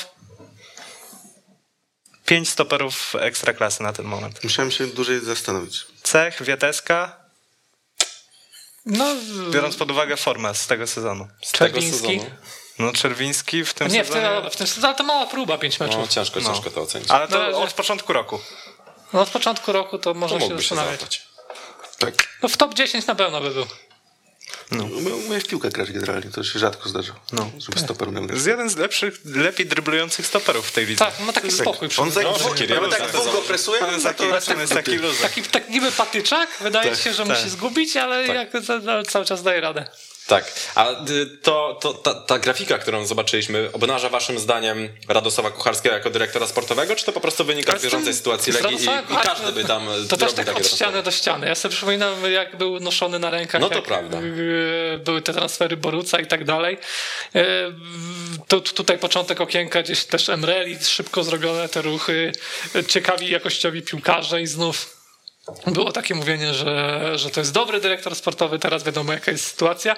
Pytanie, ile on ma tam do powiedzenia tak naprawdę, to mi się wydaje kluczowe, aczkolwiek no, jak tak ostatnio Ile czytałem na sobie ruchy? na weszło wywiad z Michałem Świerczewskim, e, który powiedział coś takiego, że ma większą wiedzę niż większość dyrektorów sportowych. Większość ma Niż większą nie wiedzę. jeden dyrektor Nie, nie, niż, nie, bo nie powiedział dyrektor sportowy, tylko os- osoby pełniące funkcję dyrektorów sportowych. To chyba też taka dodatkowa szpileczka i to, i to wcale nie oznacza, że ma, że, że ma jakąś niesamowitą wiedzę. Ja od razu o Rząsie pomyślałem. No ja pomyślałem też o, o, o kucharskim. Jeżeli dyrektor sportowy... Bo to nie jest tak, że Legia ma teraz 12 kontuzji. Kogo nie ma? Skibickiego? Kapustki, o, któ- Slisha, o, któ-. Slisha, o którym wiesz, o kapustę wiesz od ilu? Od miesiąca? Od trzech tygodni? Tak. No Slish, dobra.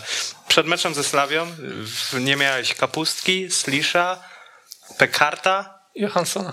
No dobra, ale to ile ten Johansson pograł też, nie? No ale to nie jest 10 No, ale na, kontuzji, na, że na, masz, na taką że kontuzję masz Slisha, pobór. na kontuzję Slisha nie byłeś w żaden sposób przygotowany. No tak, a generalnie Znaczy nie, bo to już wcześniej- możesz wcześniej wziąć był pod ten- uwagę, że piłkarz może złapać uraz. I to nie Wcześniej jest był tak, ten że jest temat. Nie, to nie jest sensacja, że się kapustka e, skontuzjowała. No to Przecież- można było przewidzieć. No. W jednym meczu ligowym, mm, chyba z Wisłą Płock, albo w którymś późniejszym na stadionie Legii, 35 minut na środku pomocy zagrał Juranowicz właśnie.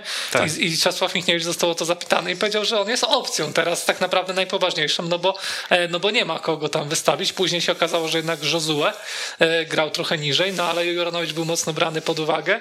No i, i nawet tak Czesław Michniewicz z taką radością mówił, że okazało, ja tego nie wiedziałem, ale okazało się, że on już tam wcześniej grał.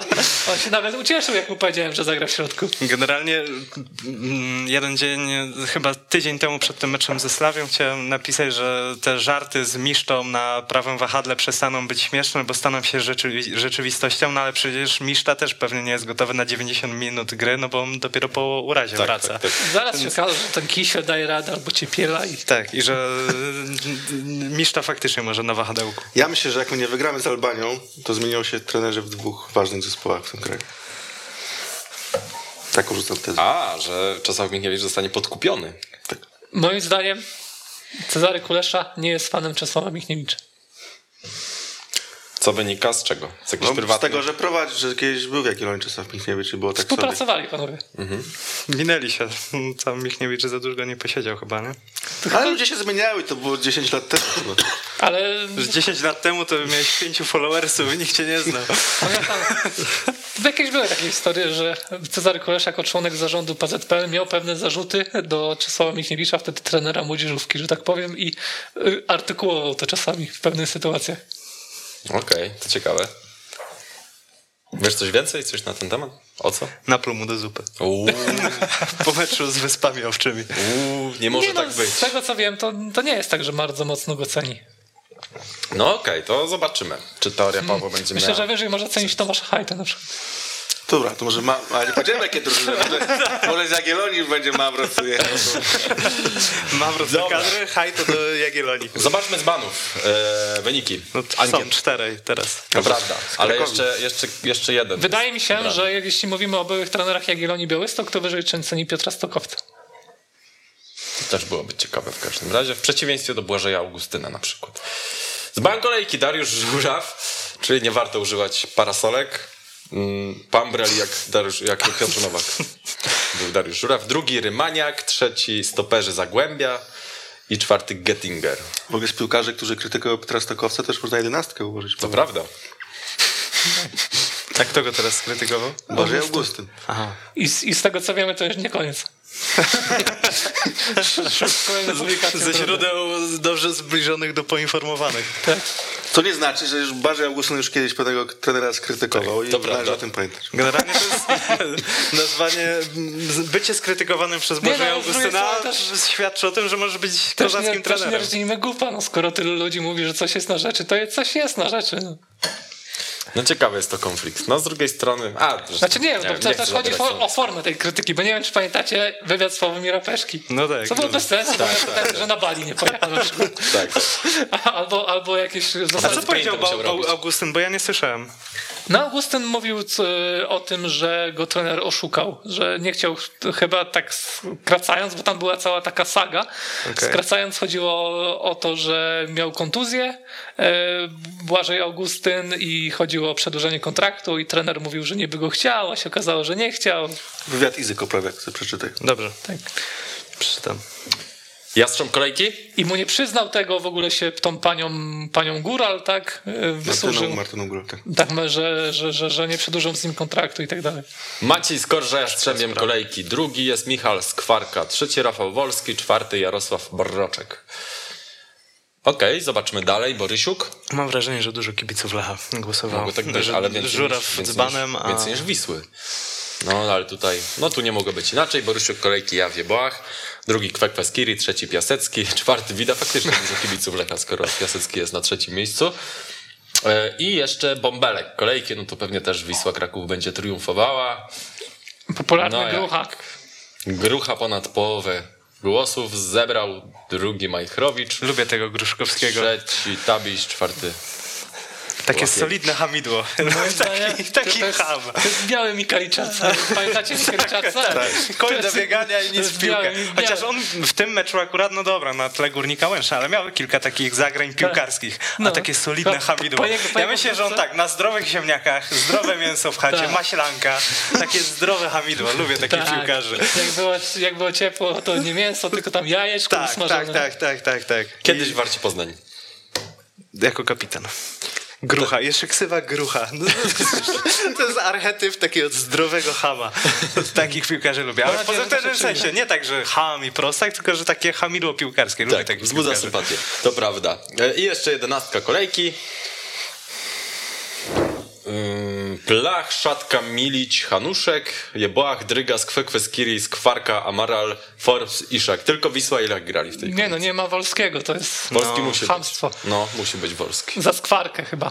A czy za, Za Amarala? Amarala. Za Amarala. Za Amaralas. Polski za Amarala. Tak. Albo zamilicie i zagrajmy na dwóch stoperów. A co? A co, jak się bawić, to się bawić. No dobra, dziękuję wam za część e, ekstraklasową. Damian Smyk, To ja. To ty, Paweł Paczul. Dziękuję. Roki, zostajesz. Ja zostanę. Zostań pewnie. Czemu nie? Ja też zostaję. Za chwilę dwóch ziomków do nas dołączy. A teraz y, dalsza część naszych wycinków z konferencji prasowej Pogoni Szczecin. Tym razem zdaje się, że Jarosław Mroczek będzie mówił o tym, jak ściągnął Greszewskiego żyć. i po co. I jak żyć przy okazji.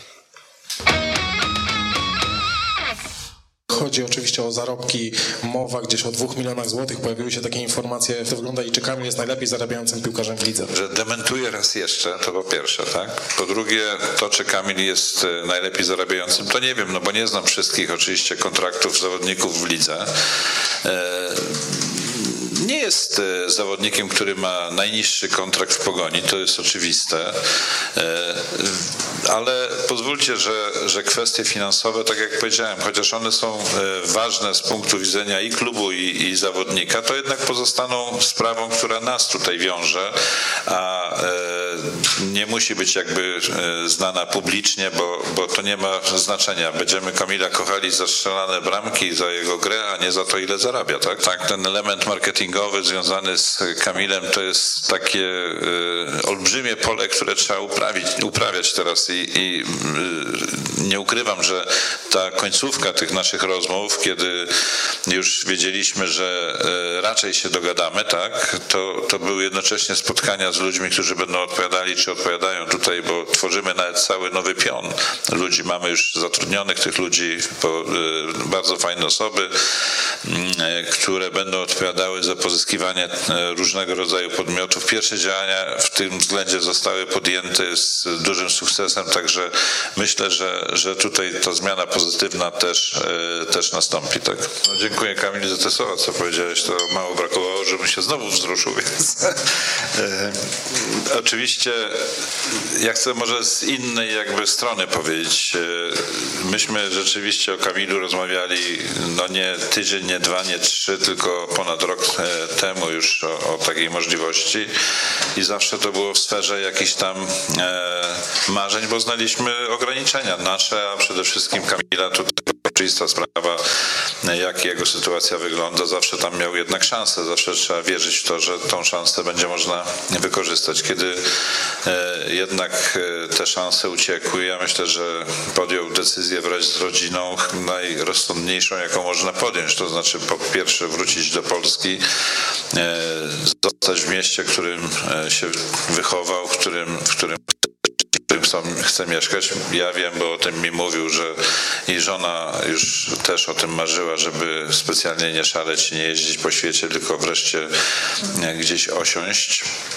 To też jest związane z córką, która jest coraz większa, będzie chodziła do szkoły, więc to, to wszystko ma olbrzymie znaczenie wbrew pozorom. A kwestie, to, o których mówił Darek tutaj, e, to, że znaleźliśmy takie, takie finansowe rozwiązanie, które jest satysfakcjonujące i dla Kamila i które dało nam szansę w ogóle o tym myśleć, to, to jest jakby wtórna sprawa. Najważniejszy jest ten cel, że tak powiem, życiowy Kamila i ten drugi cel, o którym on mówił, że chce pomóc Pogoni, a ja powiem inaczej, Pogoń też chce jemu pomóc, żeby rzeczywiście, bo uważamy, że może w tej reprezentacji się spokojnie jeszcze pojawić. Jesteśmy w segmencie pierwszoligowym i wciąż walczymy o dobre imię polskiej piłki. Tym razem wraz z Samuelem Szczygierskim, meczyki.pl, to TV. Dobry wieczór. I z Szymonem Jańczykiem, weszło.com. Dzień dobry, dobry wieczór. Szymon, najpierw cię chciałbym poprosić o zreferowanie y, meczu Odry Opole z Chrobrym Głogów i Podbeskidzia ze Skrą, gdyż śledziłeś uważnie te spotkania, a tak my jest. mieliśmy tu program, więc nie bardzo wiemy. Chrobry Głogów e, klasycznie w tym tygodniu czerwona karteczka musiała wjechać, więc e, przez większość czasu się bronili ale jedna tylko? Tylko jedna A. tym razem, ale za to bezpośrednio. Więc y, takie, takie udziwnienie. Bronili się przez większość czasu i byli bardzo bliziutko, żeby ten punkt wyszarpać, ale tam chyba w 87 minucie dokładnie y, rzut karny. Też mega pechowe zagranie, bo, bo żaden faul, tylko piłka w rękę trafiła jak kolenca i, i ta jedenastka wykorzystana y, przez piłkarzy Odropole. E, to też dość ciekawe, bo chwilę wcześniej Rafał Leszczyński e, popisał się kapitalną interwencją tak na linii, więc już wszyscy widzieli, że ten punkcik będzie dopisany, ale, ale się nie udało. Mm, ale ogółem myślę, że Odra zasłużyła na tą wygraną, bo e, przeważała całe spotkanie. No a teraz pod Beskidzie Skram Powiem ci, że jakby ktoś rok temu powiedział, że. E, Szymon leje wodę, jakby faktycznie referat. Konrad Butowski i, i Kacper Gach to będą motory napędowe jakiejkolwiek drużyny, to pewnie byśmy mu nie uwierzyli. Natomiast faktycznie te wahadła w Podbeskidziu funkcjonują całkiem nieźle i, i tak jak się ograniczyło tym zawodnikom zadania defensywne, no to e, parę akcji ciekawych stworzyli już w poprzednich meczach, no i dzisiaj też Z2. Kacper, gdy pod Beskidzie robił awans do ekstraklasy, naprawdę bardzo fajnie wyglądał. On musi grać ofensywnie po prostu, tak, a nie Wydawało mi się, że on, no, on akurat może wejść do tej ekstraklasy i się utrzymać na tym poziomie, bo nawet pamiętam, że Czesław Michniewicz go chwalił, mówił, że potrafi dośrodkować w pełnym biegu, a wiemy, jak rzadko to jest umiejętność, jeśli chodzi o ekstraklasowych bocznych Prawda. obrońców. A jeśli mogę dodać jeszcze, co zrobił Georgi Merebaszwili? Za chwilę, dobra? Znaczy po, po rozmowie, bo zaczynamy Oczywiście. od rozmowy, mamy już naszego gościa na antenie. Wojciech Łobodziński, trener Miedzi Legnica jest z nami. Dobry wieczór, panie trenerze. Witam, cześć. Y, dla pana to jest taka pierwsza praca, jeśli chodzi o bycie pierwszym trenerem dorosłej drużyny. Pan się już czuje jak ryba w wodzie jako trener, czy wciąż to jest trochę takie uczenie się na żywym organizmie? E, może zacznijmy od tego, żeby nie panować sobie. Okay? Dobrze. No Dobra. właśnie, to w pierwszoligowców weszło FM jeszcze był czynny zawodnik, potem grający trener rezerw, teraz już pan trener, no wszystkie funkcje się robi, pewnie, że tak. Spokojnie, spokojnie. A co w szatni? Podpytamy może od razu. Piłkarze, którzy z tobą grali też nie mogą panować albo, albo właśnie muszą mówić per trener? Znaczy ustaliliśmy na początku te zasady e, relacji między nami. Myślę, że początek to był taki, że oczywiście E, tych relacji nie można zmieniać poza boiskiem, no bo to było i dziwne, gdzie, gdzie z niektórymi zawodnikami znam się bardzo długo, ale na granicę wyznaczyłem i, i musimy się jej trzymać. Okej, okay, no to Wojciechu, jak to jest? E, ty już się czujesz pewnie, czy wciąż czujesz, że się jeszcze uczysz tego fachu? Oczywiście, że się uczę. Oczywiście, że się uczę. W tej chwili jestem na szkole trenerów w Białej Podlaskiej, także Także e, realnie się uczę. okay. jest, jest, e, i, I to jest, to jest oczywiście część, część tej edukacji, ale wydaje mi się też z drugiej strony, że, że, że tyle lat się szykowałem do tego, przygotowywałem, że e, wiele rzeczy mnie nie zaskoczyło. A co ciekawego w tej szkole e, mówią, no bo takie opinie czasami niezbyt dobre o niej krążą, a tu może się okazać, że te wykłady całkiem ciekawe i można się faktycznie czegoś dowiedzieć, nawet jak się już pracuje w pierwszej lidze. Powiem tak, ja kończyłem tutaj kurs UEFA w Białej Podlaskiej już wcześniej, także mam bardzo dobrą opinię. E, teraz ze względu na pandemię to, to te zjazdy nasze były ograniczone i tak naprawdę my dopiero się rozpędzamy, ale mogę z całą odpowiedzialnością powiedzieć, że, że poziom jest naprawdę wysoki i, i, i naprawdę jest ciężko to wszystko tutaj ogarnąć, bo jest tyle zjazdów, tyle nauki, tyle pracy, że że naprawdę bardzo dużo czasu to zajmuje. Chyba jakieś zaliczenia niedługo, bo nie wypadało inaczej powiedzieć. No i jest część zaliczeń, tak. E, to ja mam a pytanie tam ma tak Mam pytanie też merytoryczne. E, strata Krzysztofa Drzazgi to będzie bardzo duża i odczuwalna strata dla Miedzi Legnica, bo no tak z, nawet nie powiem, że najlepszy piłkarz pierwszej ligi na starcie, tylko tak najlepszy i to o, o, o dwie długości. No cóż, no liczby mówią same za siebie, prawda? E, nie, nie mówię tylko o bramkach, ale również jeżeli ktoś tam się zagłębi w statystyki mocniej, to kreowanie e, szans dla, dla kolegów z drużyny również.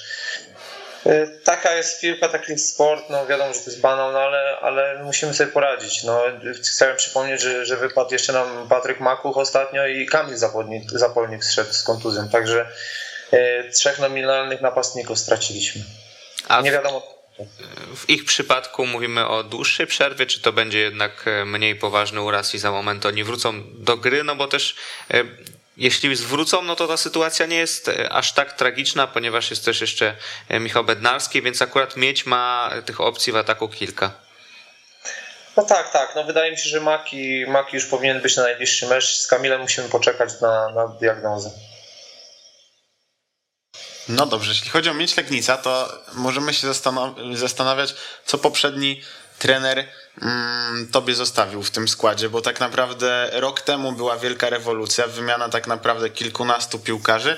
Mm, do tego istotną sprawą jest to, że jednak y, trudno powiedzieć, czy był pompowany trochę balonik w Legnicy, czy nie, żeby ten awans y, jakoś y, zrobić, natomiast no, było od tego bardzo daleko jednak. Jakości na boisku nie było, jeśli Szymon Matuszek nie brał w swoje ręce wielu meczów, więc pytanie, jak ta drużyna zareagowała po tym roku? Jakie teraz ma nastawienie? Czy to była nauczka? E, czy potrzebny czas? Czy po prostu jedno wielkie rozczarowanie? Przede wszystkim nie uważam, żeby zeszły sezon był stracony, bo, bo ten sezon dał nam dużo odpowiedzi na ten sezon.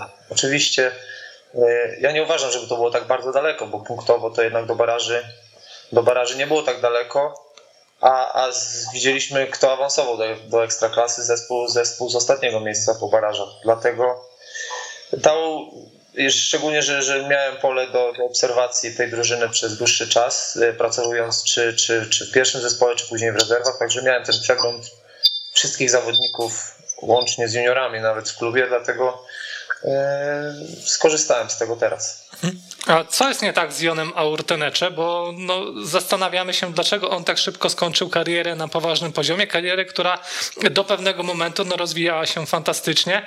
E, później pojawiły się na niej zakręty i on dzisiaj jest w Miedzi Legnica. No, ja powiem szczerze, że, że, że jak go obserwowałem, to tak też się pytałem, zastanawiałem się, gdzie jest haczyk no bo z, tak. jednak zawsze jest tak, że jak ktoś do pierwszej ligi trafia z dobrym CV, no to musi coś być nie tak. I tutaj się cały czas zastanawiamy, bo on początek sezonu ma dobry, no tak jak cała mieć.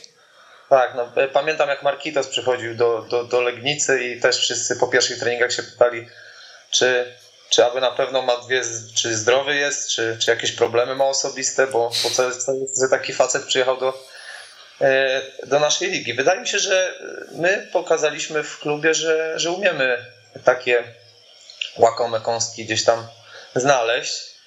I John po prostu od pierwszego treninga widać, że to jest facet, który gdzieś coś już grał. I oczywiście miał, był na zakręcie, musieliśmy go wyciągnąć, kolokwialnie mówiąc, z trzeciej ligi hiszpańskiej, ale to jest gościu, który przyjechał po, po półtora miesiąca bez treningów i wszedł u nas w trening, w sparring i i daje radę. Także, także haczyka nie widzę. Nie ma obaw, że ten haczyk się jednak pojawi, no bo też mamy Daniego Piniosa, który e, opuścił akurat mieć, no i nie był to może zawodnik, e, który podbił tę ligę i przewyższył ją, e, czy prześcignął o kilka długości. Raczej po prostu był na solidnym poziomie, takim pierwszoligowym, no ale nie tego się pewnie po nim w Legnicy spodziewano. Ja bardzo ceniłem Daniego, bo i, i nawet rozpatrywałem to, to jego pozostanie w Legnicy i e, wraz z zarządem, e, ale trafił się John i tak, tak pomyślałem, że, że to może być lepsza opcja. Mhm. Jeśli już jesteśmy przy tej defensywie, to jest to palący problem miedzi od kilku sezonów. E, wy teraz na początku popisaliście się ofensywą i taką ładną piłką skuteczną. E, natomiast jak wygląda ułożenie gry od tyłu? E, jak zabezpieczyliście się, żeby nie dopuścić do tych pomyłek z poprzednich lat? O, dużo by to opowiadać, jak się zabezpieczyliśmy. No, tak w skrócie, jak na egzaminie w szkole trenerów. No to tak łatwo to nie jest. Y, no taką, wydaje mi się, że główną moją decyzją było przesunięcie Szymona Matuszka na środek obrony.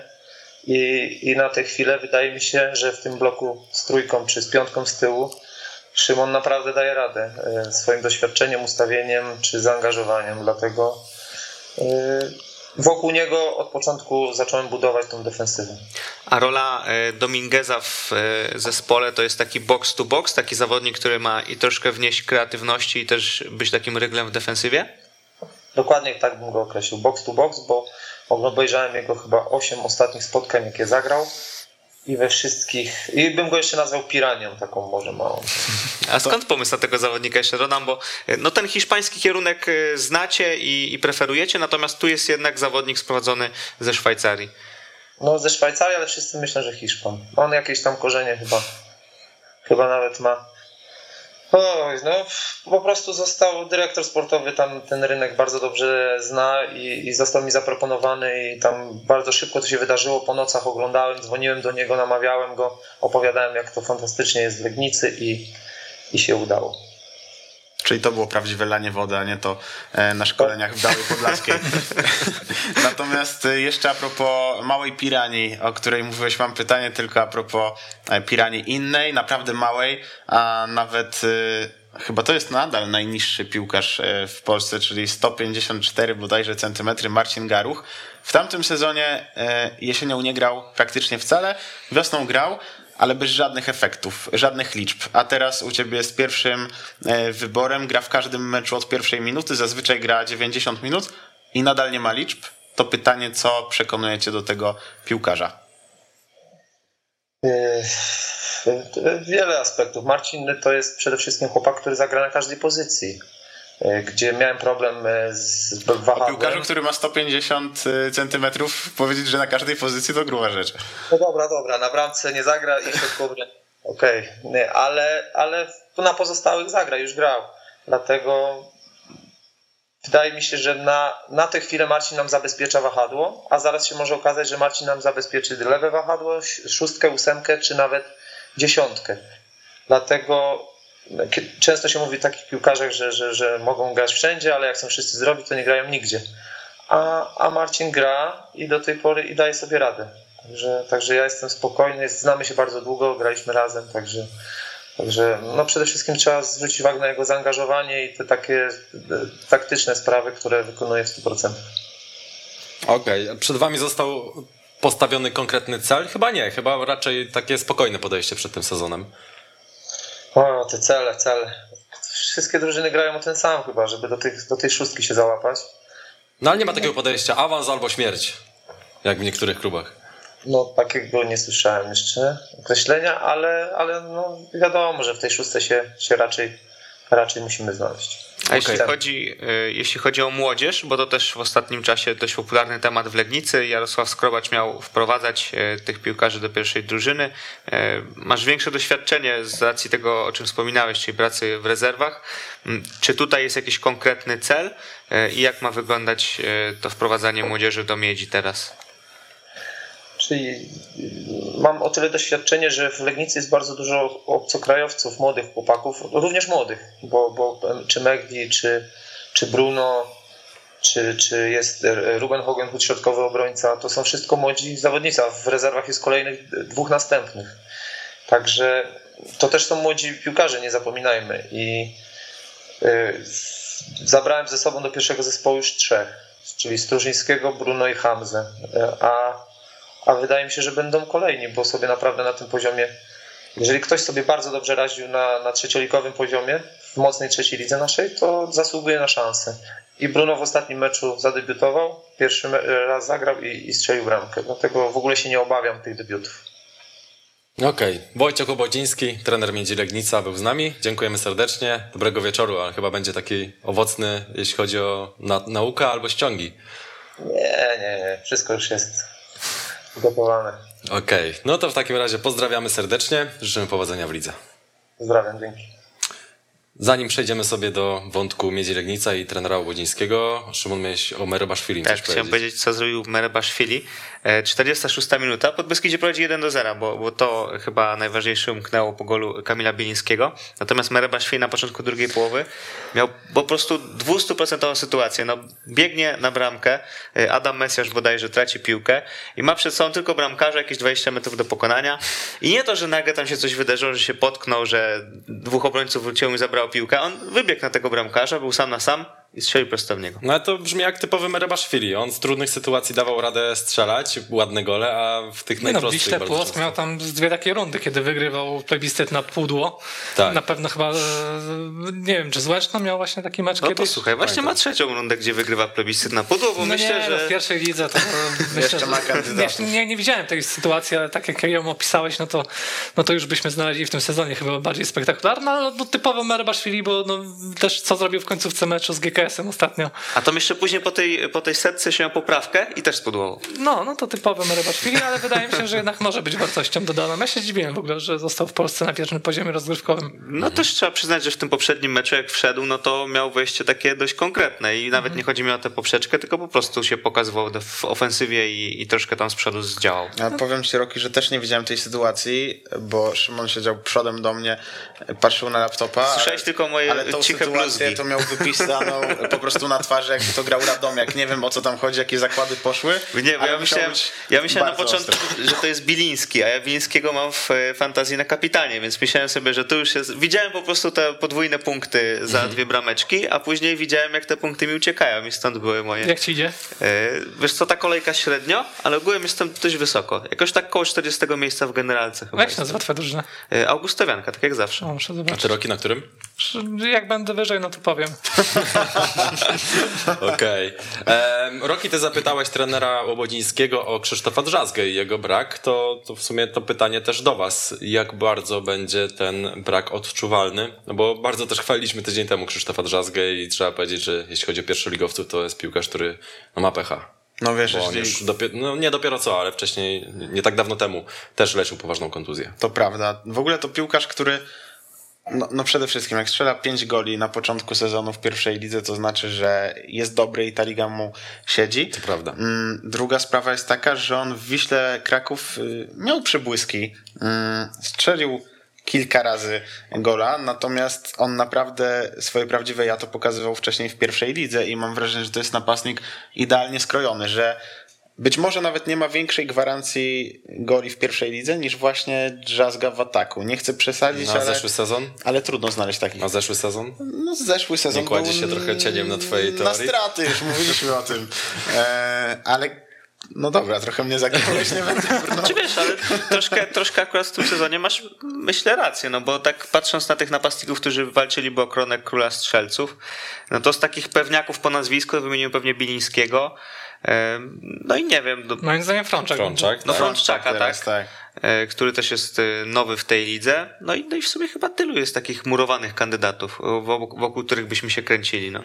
No Kto, pewno- Ktoś z tej miedzi musiał być, czy on, czy Zapolnik, no bo to jest zespół grający ofensywnie, e, który raczej sporo bramek strzela. Na pewno to nie jest Roginić, który wszedł na boisko w drugiej połowie pod Beskidzia i w ostatnich dniach mocno napiera widzę Fuć, żeby tego Roginicia wykupić. Ale temat upadł z tego co słyszałem. No, bo tam jest upadł, pół, bo pół miliona złotych w grze, jeśli chodzi o Podbeskidzie i to jest Otóż to, ale- nierealna suma. Ale w ogóle zdziwiłem się bardzo, bo jak napisałem tweeta o tym, że Roginić e, może pójść do Widzewa, ale właśnie problemem są pieniądze, o których Szymon mówi, to bardzo dużo kibiców pod Beskidzia, e, którzy cytowali ten tweet i potem sobie pisali o tym na forum, e, krytykowało klub, że jak możecie go nie puszczać, po co nam w ogóle taki piłkarz jak Roginić, oddajmy go za jego Ojej. kontrakt, za frytki. Znaczy, bo Byłem wydaje mi się, że szczerze mówiąc, że ten duet trenerów nie chce grać na dwóch napastników.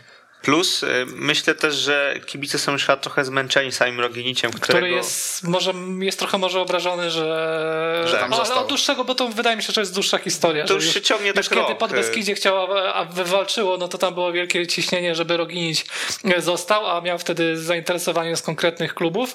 E, wiemy, jak się później potoczyło. Niespodziewanie Kamil Biliński zaliczył tak świetny sezon na poziomie ekstraklasy. Nie do końca dla tego Roginicia było miejsce. On zaistniał generalnie na końcu, ale to też nie w takim wymiarze. Miał problemy ze zdrowiem, w jakim e, by chciał i wydaje mi się, że tutaj jeszcze może się pojawić coś z ekstraklasy w końcówce okienka No dla to, niego. to fakt. Pogoń Szczecin się zgłaszała, czyli jednak klub z mega A aspiracjami. Pogoń wcześniej, teraz, Tak, teraz Wisła wydaje się, że jest za wysoko. na Pewnie tak. Potem Wisła Kraków, e, ale co do Roginicia, trochę mu się nie dziwię, że mu się pod Beskidzie znudziło, że jego to męczy, bo on ma 25 lat, jest Chorwatem, a siedzi na ławce w pierwszej lidze w Podbeskidziu. Jak nie siedzi na ławce, to wypada słabo, bo jednak w tym sezonie też trochę pograł w pierwszym, więc najlepiej Natomiast, będzie no, dla każdej ze stron, Ja jak on wydaje się, że prostu takie odejdzie. Zagłębie Lubin, które cały czas szuka napastnika, bo ma w kadrze tylko Karola Podlińskiego, no to by go Ale wzięło czekaj, spasowanie. 25 lat, tak? To już chyba się nie łapie. No i to i sami, tak, sami taki będą brali. Wypunktował, to prawda. Będą, sa- no przed chwilą wzięli Rosjanina, 25 lat, także od kiedy, od, od kiedy, może- od może kiedy ogłosili wzięli- te zapisy, wzięli gościa ze Słowacji, który ma 29 lat i Rosjanina. Może go 25. wzięli i nie będzie grał. Zapytam was o innego e, napastnika, jeszcze młodszego niż Roginic. Ze Słowacji albo Dużo młodszego niż. Roginic. Przechodząc już powoli do, do kolejnego tematu. Filip Szymczak w IKS-ie Katowice. E, Wasza opinia, jak on się rozwija? Ten gol e, przeciwko Zagłębiu Sosnowiec, no to klasa. On roz, wygrał najpierw dribbling, rozprowadził tę akcję, wystawił się na pozycję, e, wykończył z ostrego kąta. Tam no, dużą klasę było widać po Trochę po pecha miał na początku tego sezonu, bo ja sobie przypominam podobne sytuacje, może nie podobne, ale też wymagające sytuacje od napastnika, w których on się zachowywał dobrze, ale no czegoś w końcu zabrak, czegoś na końcu brakowało, żeby, e, żeby trafić e, do bramki. Na przykład tak miał taką ekwilibrystyczną próbę bardzo mocno w, jednym ze spotkań i to mi tak utkwiło e, w pamięci.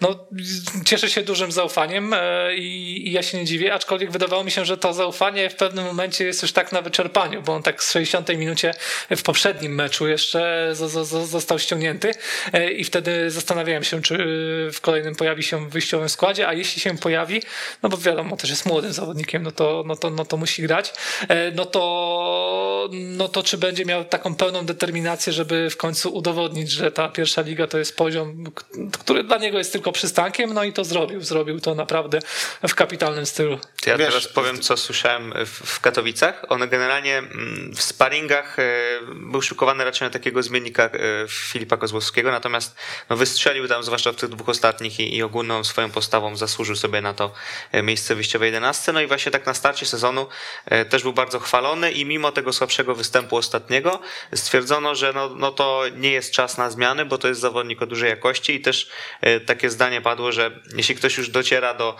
tego etapu w Akademii Lecha, czyli do tej U19, U18, do tych finalnych etapów, no to to już później widać, że to jest piłkarz o wyraźnie wyższej jakości i- myślę, że to też teraz ten jego luz i ta technika się biorą właśnie z tego, że no jest świetnie wyszkolony. To już nie jest pierwsza sytuacja, kiedy on tak się bawi e, z piłką, no bo też bodajże w pierwszym spotkaniu zaliczył coś takiego, tylko że bliżej środkowej linii, więc to może tak nie przykuło uwagi, natomiast no, akcja bliźniaczo podobna też tak zakręcił rywalami i, i generalnie potrafi się odnaleźć i, i wie co zrobić z piłką.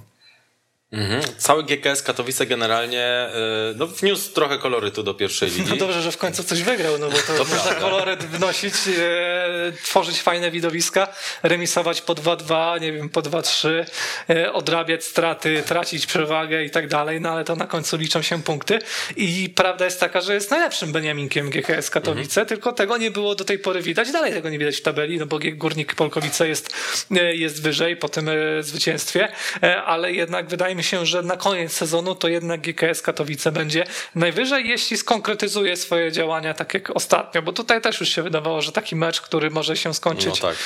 źle, jeszcze ten rzut karny i takie, takie wkurzenie na, to, na całą sytuację z tym rzutem karnym i tym większa, tym większy pozytyw, że udało się to przełożyć później na taką sportową złość i zwycięstwo.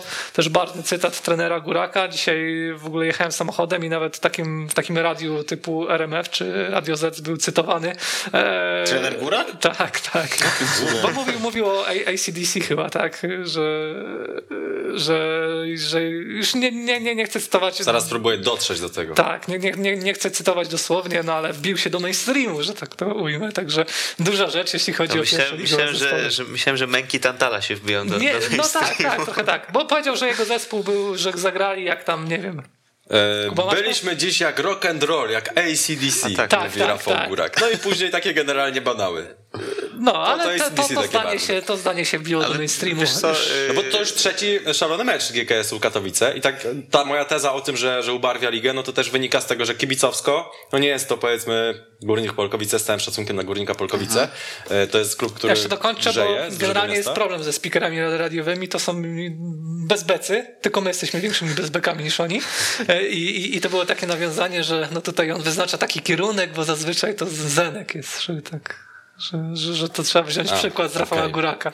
No dobrze, no dobrze. No i sportowo, y, sportowo właśnie te trzy, trzy, trzy szalone mecze i też mam wrażenie, że ym, charakterystyczne dla piłkarzy GKS-u Katowice to, że przez ten cały klimat kibicowski oni zapieprzają na boisku. To prawda. To, to nie można im tego odmówić. Rozmawiałem dzisiaj z pewnym piłkarzem Gieksy Katowice. A to ja nawet wiem z kim. To nawet wiecie.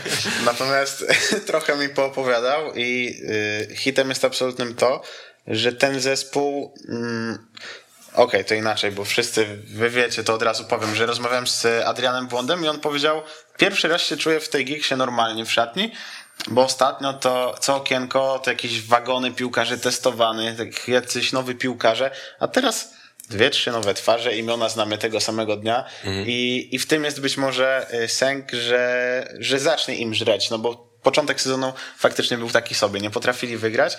Mm, W tym meczu ostatnim zresztą z Sosnowcem też mieli dużo szczęścia, no bo przegrywają pierwszą połowę 2-0 mm, i przy wyniku 2-2 była sytuacja, gdzie Kudła fantastycznie interweniował po strzale e, Sejdorfa. Tam jeszcze przy wyniku 2 do 1 dla Zagłębia była taka sytuacja na 3 do 1. Już nie pamiętam jak się skończyła teraz, ale no generalnie Zagłębie miało tam takie okazje, że mogło zamknąć to spotkanie. Mogło zdecydowanie. Natomiast e, jeśli chodzi, no i e, Sosnowiec też. E, natomiast jeśli chodzi, a ty powiedziałeś, że Zagłębie miał takie sytuacje, to tak. Natomiast jeśli chodzi o ten zespół, to w ogóle ciekawi mnie metamorfoza Arkadiusza Woźniaka, też już doświadczony piłkarz. To był napastnik, tak go kojarzymy. Potem prawe skrzydło, bywało, że tam zagrał, a teraz on robi gola i asystę z prawej obrony. Był już to taki jest- jeden piłkarz, który podobną drogę ciekawe. przeszedł. Tylko, Tylko- na trochę wyższym poziomie, ale tylko też żółtej koszulce. poziomie, to Też prawda. kojarzy się z Zagłębiem Lubin. Tak, Zresztą też. Oni pewnie nawet razem mogli pokopać gdzieś tam w Lubinie. Mogło tak być. Mogło tak Oj, być. no nie wiem. Natomiast jeśli chodzi o to Piszczek dlaczego, to raczej grał tam jak Mateusz Barstrze grał. dlaczego 8-8 on, i 8-5 roczniki, tak? Nie pomyliłem nic? Później? 90 A, rocznik to- Woźniak. No to, no to ciężko. No, to ciężko. może i W takim ciężko. dobra. Arkadiusz Woźniak tam, tam gra. A tam gra troszkę z, też z przymusu, no bo akurat ja dzisiaj rozmawiałem z Maciejem Grygierczykiem z katowickiego sportu i mówił, że no te, te boki y, obrony to tak nie są aż takim mocnym punktem Gieksy, no i też tak można... Ja generalnie tej obronie nie ufam. Wydaje No mi nie, się, nie, że jest taka- ta obrona nie pozwoli, że jeśli nie dojdzie Jędryk to, pokazał przy karnym, że No właśnie, no to, to, to przede wszystkim, ale że tego właśnie może zabraknąć, e, jeśli Gieksa by w pierwszym sezonie chciała myśleć o czymś więcej, jak wiemy e, w pierwszej lidze jest tak, że Beniaminek czemu nie, może myśleć Mhm. o czymś więcej, co pokazuje ostatnio e, Górnik Łęczna, a wcześniej też byśmy kilka przykładów e, znaleźli, no to tutaj ta obrona jest do poprawy, że, że, że to raczej będą takie wesołe mecze, ale nie do końca wesołe dla kibiców, którzy liczą, że no pierwsza liga, do której udało się wrócić, to jest tak naprawdę tylko przystanek. No to jest akurat problem co do obrony, bo mówicie o Jędrychu, już go krytykujący się wcale Ale nie, nie ma, dziwię. nie ma nie, no trudno sobie wyobrazić, że ktoś tam wskakuje za niego i wygląda lepiej. No właśnie to jest problem, że to jest kapitan drużyny, że to jest gość, który jest tam liderem tej defensywy, No więc... to to świadczy o tej O defensywie. tej defensywie, dużo, właśnie do tego dążyłem, co Kuba powiedział, więc wydaje mi się, że akurat obrona może być dużym problemem, e, ale Kudła w bramce jest przekonujący. Wydaje mi się, że to jest fajne e, posunięcie, że on poszedł do e, Gieksy Katowice. I jeszcze inna sprawa, e, Rafał Figiel, on naprawdę dobrze wygląda w środku Mhm. pola.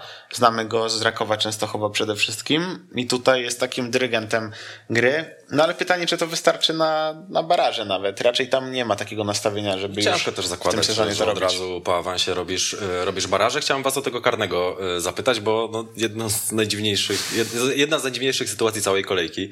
E, Był karny, mm, Kudła go obronił i nie wiadomo było, czy ta piłka przekroczyła linię, czy nie.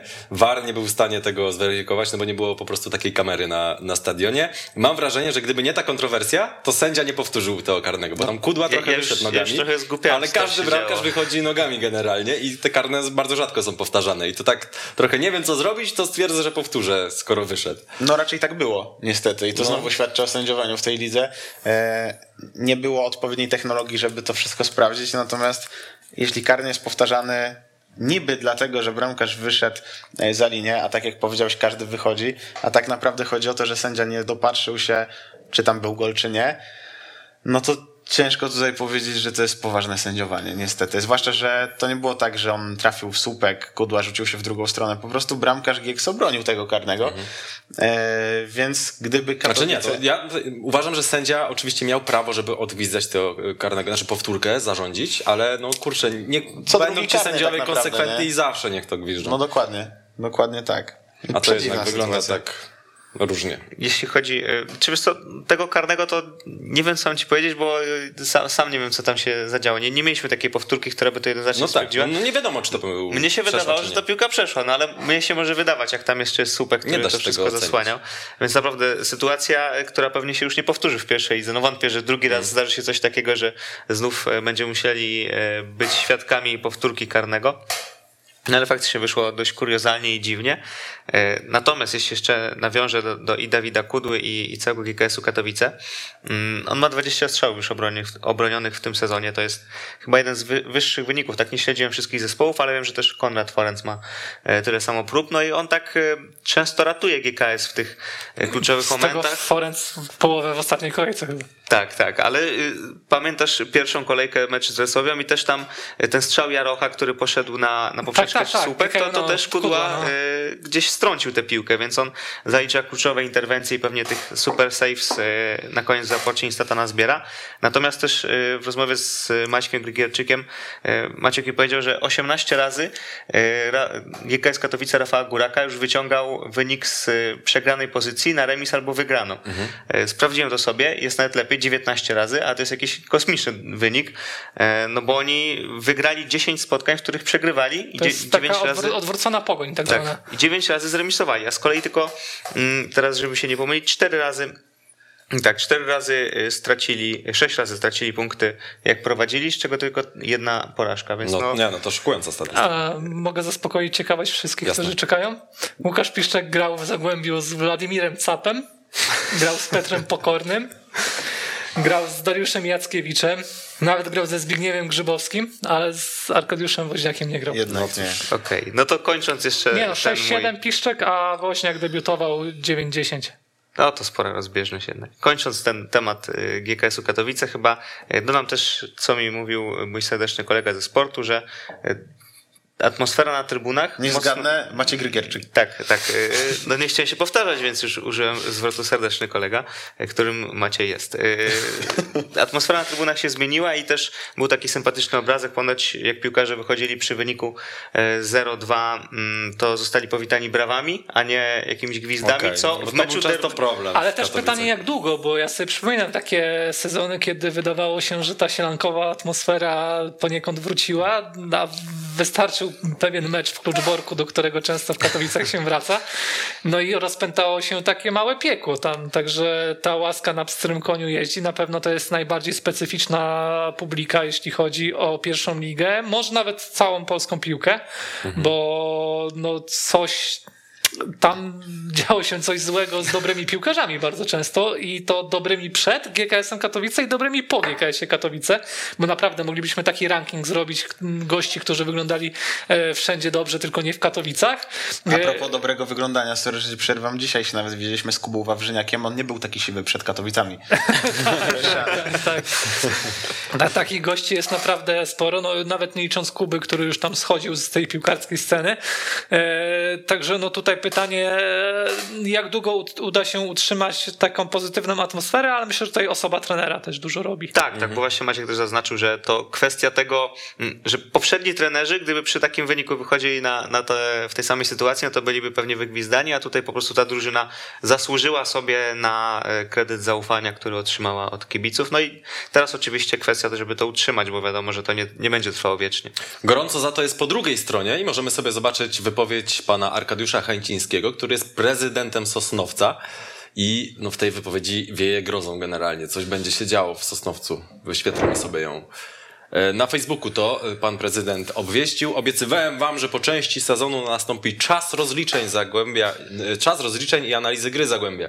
Ten czas właśnie nadszedł. Już na początku września konkretne decyzje. Co się waszym zdaniem może zmienić? Bo no brzmi to jak ścinanie głów po prostu. Mm. Wiecie co, no pierwsza osoba, która odeszła, ale raczej na własną prośbę to znany komentator bardziej niż trener, czyli Robert Podoliński przed sezonem, mhm. ale, mm, ale on, no, on nie miał kluczowej No nie miał, nie miał funkcji, decyzyjności, prawda? pewnie, że tak. Więc, bardziej. więc jeśli taka postać odeszła i to nic nie zmienia w klubie, tylko prezydent jest jeszcze bardziej wkurzony na sytuację, no to chyba rozumiemy, że, że trener Mhm. Nie, nie, nie. Tam jest, tam jest, kwestia zmiany prezesa teraz Prezes, y, no. rozgrywana, natomiast były narady już y, z prezydentem też w tej sprawie, ale jeszcze nie zapadły jakieś kluczowe decyzje, więc też nie chcę jakby wyprzedzać faktów. No, to, co się działo z prezesem Jaroszewskim, to też już taki serial. No pewnie, że tak. tak, tak, bo już... też już rezygnował, tak, więc tak. to, że były narady, to jeszcze nic nie znaczy. No ale ta sytuacja z Małeckim niedawno, no to tam, tam się coś cały czas musi dziać. Znaczy, ale... klimat jest taki, że na pewno prezydent wyrzucając prezesa zyska sobie poparcie. Ale, ale też drugi... nie jest tak, że trudny, że ja bym się jakoś mocno ujmował za prezesem Jaroszewskim. No, oczywiście, że nie. Oczywiście, to że jestem nie. rozczarowany jego postawą, że jak tak patrzyłem wcześniej na Zagłębie, które potrafiło awansować do ekstraklasy, no i, i, była w prezesie pewna przebojowość, wydawało mhm. się, że wizja, no to tak później, e, później to zaufanie straciłem. No wszystko zostało Ale zaprzepaszczone tak naprawdę. No to, to, że Zagłębie było w Ekstraklasie, to jest ciekawostka, po której nic nie zostało. No to był oprócz długów. No. To inna tak. sprawa, ale to w ogóle był no i taki trochę Bogusław Leszczyński pierwszej ligi. Z Markiem czas. Totem na czele. Tak, z Martinem. Tak. To jest Martinem, no, nawet nie pamiętam nazwiska. Nie, no nie pamiętam imienia, imienia. Tota. Ale i to jest. Tam, Lukas Gresak? Dosz, doszło tam Ojej. też do skandalicznej sprawy, bo y, szkalowany był Mateusz Cichocki przez to, że grał z takimi kasztanami, a okazuje się, że wcale y, do nich nie pasował teraz. Natomiast jeśli chodzi o, o te zmiany. W Radomeku. Nie, no, chodzi po prostu o postawę jego w pierwszych kolejkach, bo dobrze wypada. A jeśli chodzi o te zmiany prezesa, to też słyszałem, że tam może być jakieś miękkie lądowanie, więc to chyba taka PR-owa i kosmetyczna byłaby poprawka. Moim zdaniem, jeśli Czyli tam co się... masz na myśli? Czym jest miękkie lądowanie? No, że, po prostu... Dostałby nową fuchę? Tak, że niekoniecznie może, niekoniecznie może o, dobrze, dobrze, dobrym tropem idziesz, okay. powiedział, więc myślę, że Coś to nie ze sportem, jakaś... ale nie zagłębie, tak? Tak, więc myślę, że to nie będzie jakaś wielka zmiana, jeśli tak się stanie. O ile się tak stanie, no ale myślę, że jeśli tam musi dojść do jakiejś zmiany, raczej, która coś wniesie, mhm. to raczej chyba osoba Roberta Tomczyka, która jest odpowiedzialna za te transfery i zabudowanie sportowej strony klubu, e, powinna się zmienić, no bo jeszcze prezesa Jaroszewskiego jakoś jestem w stanie obronić, może przez to, że po prostu to jest dość sympatyczna postać, która e, zawsze barwnie opowiada e, w wywiadach o tym, co się dzieje, no ale okej. Okay. Ale Robert Tomczyk, który jest już bezpośrednio odpowiedzialny za stronę sportową klubu i za to, jak to wygląda, no po tylu kompromitujących sezonach to on powinien być chyba pierwszy do odstrzału, a nie prezes czy trener. No, też się cieszę przynajmniej, że to nie jest trener, bo jakby tam znów trener poleciał, to, to już no jest nie, to, to inna kabaret. sprawa. Ale to, co Szymon powiedział a propos e, miękkim lądowaniu, no to mamy w zupełnie innej lidze e, sytuację e, taką jak z Davidem Moisem, który był w West Hamie trenerem, zrezygnował, znaczy odszedł z klubu, e, przeczekał, i wrócił do piłki jako trener West Hamu znowu. E, po prostu zrobił sobie rok przerwy, więc nie zdziwię się, jak tutaj będzie tak samo. I prezes Jaroszewski odejdzie z Zagłębia Sosnowiec, żeby mm. nie dołączyć do innego klubu, tylko żeby przejść do Zagłębia Sosnowiec. To jest, no może całkiem, tak się jest całkiem możliwe. Ale Ciekawy też, sobie scenariusz. E, no Zagłębie jest trochę pechową drużyną, bo jeśli tak już troszkę jeszcze ciągnąć z wątek tego meczu, e, skoro mówimy, że GKS Katowice tak często odrabiał straty, no to przypomnijmy, że parę miesięcy temu Zagłębie Sosnowiec też wypuściło 2 do 0 i wtedy przegrało 3 do 2 za tak, Gdynia. Więc no, no, ale to... no, w takich okolicznościach tam jeszcze zmarnowany rzut karny Patryka Misaka, bramka z połowy no nie wiem, czy to można mówić o pechu. Y, I siedem razy, bo też to sobie policzyłem, skoro jednemu policzyłem, to i drugiemu trenerowi policzyłem, za kadencji Kazimierza Moskala, y, tracili y, prowadząc stracili punkty. Więc no to też nie jest jakiś przypadek, ale z drugiej strony za poprzedni sezon z dobrych źródeł wiem, że mieli na przykład x goals wyższe niż liczbę bramek strzelonych, czyli jednak to już wskazuje, że ta drużyna coś gra, ale nie potrafi tego przełożyć na punkty, więc no często tak to wygląda. Nie wiem, jak na przykład wy oceniacie ten mecz, ale moim zdaniem to nie było tak, że Zagłębie Sosnowiec y, powinno przegrać to spotkanie, bo grało dużo słabiej od Na ten poprzedni mecz? Jak, jak, jak ty oceniasz? E, musisz przypomnieć z jakim rywalem, bo teraz... Od Rapole. Mhm. No, na styku, ale chyba jednak z przewagą Odry, tak bym powiedział, że tam, tam była przewaga Odry faktycznie. Nie no, wydawało się, że ten poprzedni sezon dla Zagłębia Sosnowiec to może taki trochę czyściec, coś takiego, że bez spadku, ale dużo dający do myślenia i popychający do radykalnych y, zmian, a tutaj się okazuje, że w zasadzie zmieniły się szyldy, bo wszędzie trzeba było zamienić sezon 2020-2021 na 21-22, a Zagłęb zmieniło się kilku zawodników, a Zagłębie dalej jest klubem, który zawodzi po prostu. Wiesz, no, też tak. uderzające jest to, że oni stracili w tym meczu e, dwie bramki, w zasadzie trzy po dośrodkowaniach na dłuższy słupek, a dokładnie w ten sam sposób parę dni wcześniej zaskoczyła ich Odra Opole, że e, tam Sałczek zagrał na, na dalszy słupek do marca i, i ten wbił praktycznie tak. z pustej linii. Tam zakręcony był Dawid Gojny, no i też to nie był jego najlepszy występ e, w meczu z GKS-em Katowice. Dobra, też... mieliśmy pogadać jeszcze o meczu Korona LKS meczu na szczycie tej ostatniej y, kolejki, ale czas już nam się kończy, to krótko. Y, Wielka korona czy typowy LKS? No, chyba typowy LKS bardziej, bo jak nawet sobie patrzymy na te najprostsze statystyki, to, że Konrad Ferenc był największym bohaterem tego meczu, no to pokazuje... Jak, w jakich okolicznościach był strzelony gol, gdzie piłka się odbija od słupka, potem od głowy Marka Kozioła i Szymusik wbija do pustaka. Ale wiesz co, to też pokazuje, y, bo, bo sprawdzałem właśnie, mówiłem o Forencu, który wybronił 20 strzałów i Kozioł, którego chwalimy, wybronił 6 strzałów, czyli no jest jednak jakiś rozbieg, że ten, ta korona, która wygrywa 5 meczów z rzędu, troszkę jedzie też na tym, że Konrad Forenc im broni te mecze i e, gra na pewno tak ponad tą średnią, a z kolei Kozioł, który jest bardzo solidnym bramkarzem i na pewno też nie powiemy, że zaszkodził ŁKS-owi jakoś mhm. mocno, no, no po prostu nie wyjmuje tego wszystkiego i te bramki jakoś wpadają. No. no inna sprawa, że w tym meczu to miał ogromnego pecha kozioł, którego po prostu Forenc nie ma, dlatego mhm. że kozioł dostał piłkę w słupek, odbiła mu się od głowy, wtedy była dobitka, tak padła ta bramka i w ogóle jeśli chodzi o ŁKS, no był typowy, bo on przeważał absolutnie nad koroną, 20 strzałów, ale w czym tkwi problem? W tym, że zero z tych 20 strzałów oddaje dziewiątka, czyli Jurić. Dla mnie tam nie ma napastnika i wiadomo, że możemy bronić UKS. Mm, kurczę, no ładne ramki strzela. no tak, ale nie, Mama dwie na razie i dwie takie. Ale nie snajper, nie? I, i, to nie jest ta, gość, który szuka piłki, który szuka strzału, no oddał zero strzałów. Ma, ma coś takiego, że nabiega na ten pierwszy słupek zawsze. I... Nie no, Roki oddał zero strzałów.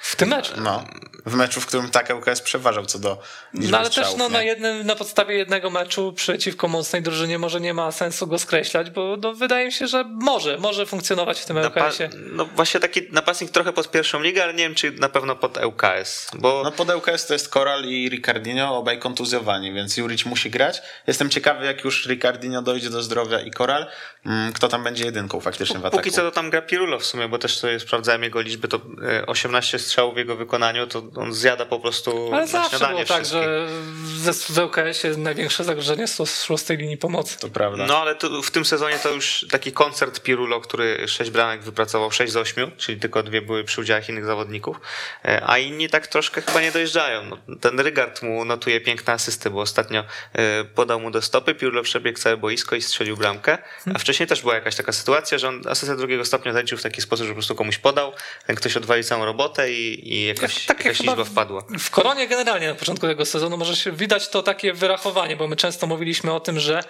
e, ściąganie samych nazwisk to niekoniecznie jest taki złoty środek na pierwszą ligę, ale tutaj są, wydaje mi się, że nazwiska, które jeszcze nie powiedziały ostatniego słowa i widać po nich to doświadczenie ekstraklasowe, że w UKS też jest kilku zawodników, którzy gdzieś byli, gdzieś grali, no ale tutaj w przypadku Korony, czy to Frączak, czy to, czy to Forenc wspomniany wcześniej, czy to generalnie e, Malarczyk, Koj, no to są zawodnicy, Jacek Kiełb, no zawodnicy, którzy jak na tę pierwszą ligę naprawdę e, w tych trudnych meczach, które są na styku, mogą przechylać szale na korzyść korony i tak samo w sumie był jeszcze oczywiście Łukowski. Tak samo czy możemy powiedzieć, że korona była lepsza od Stomilu?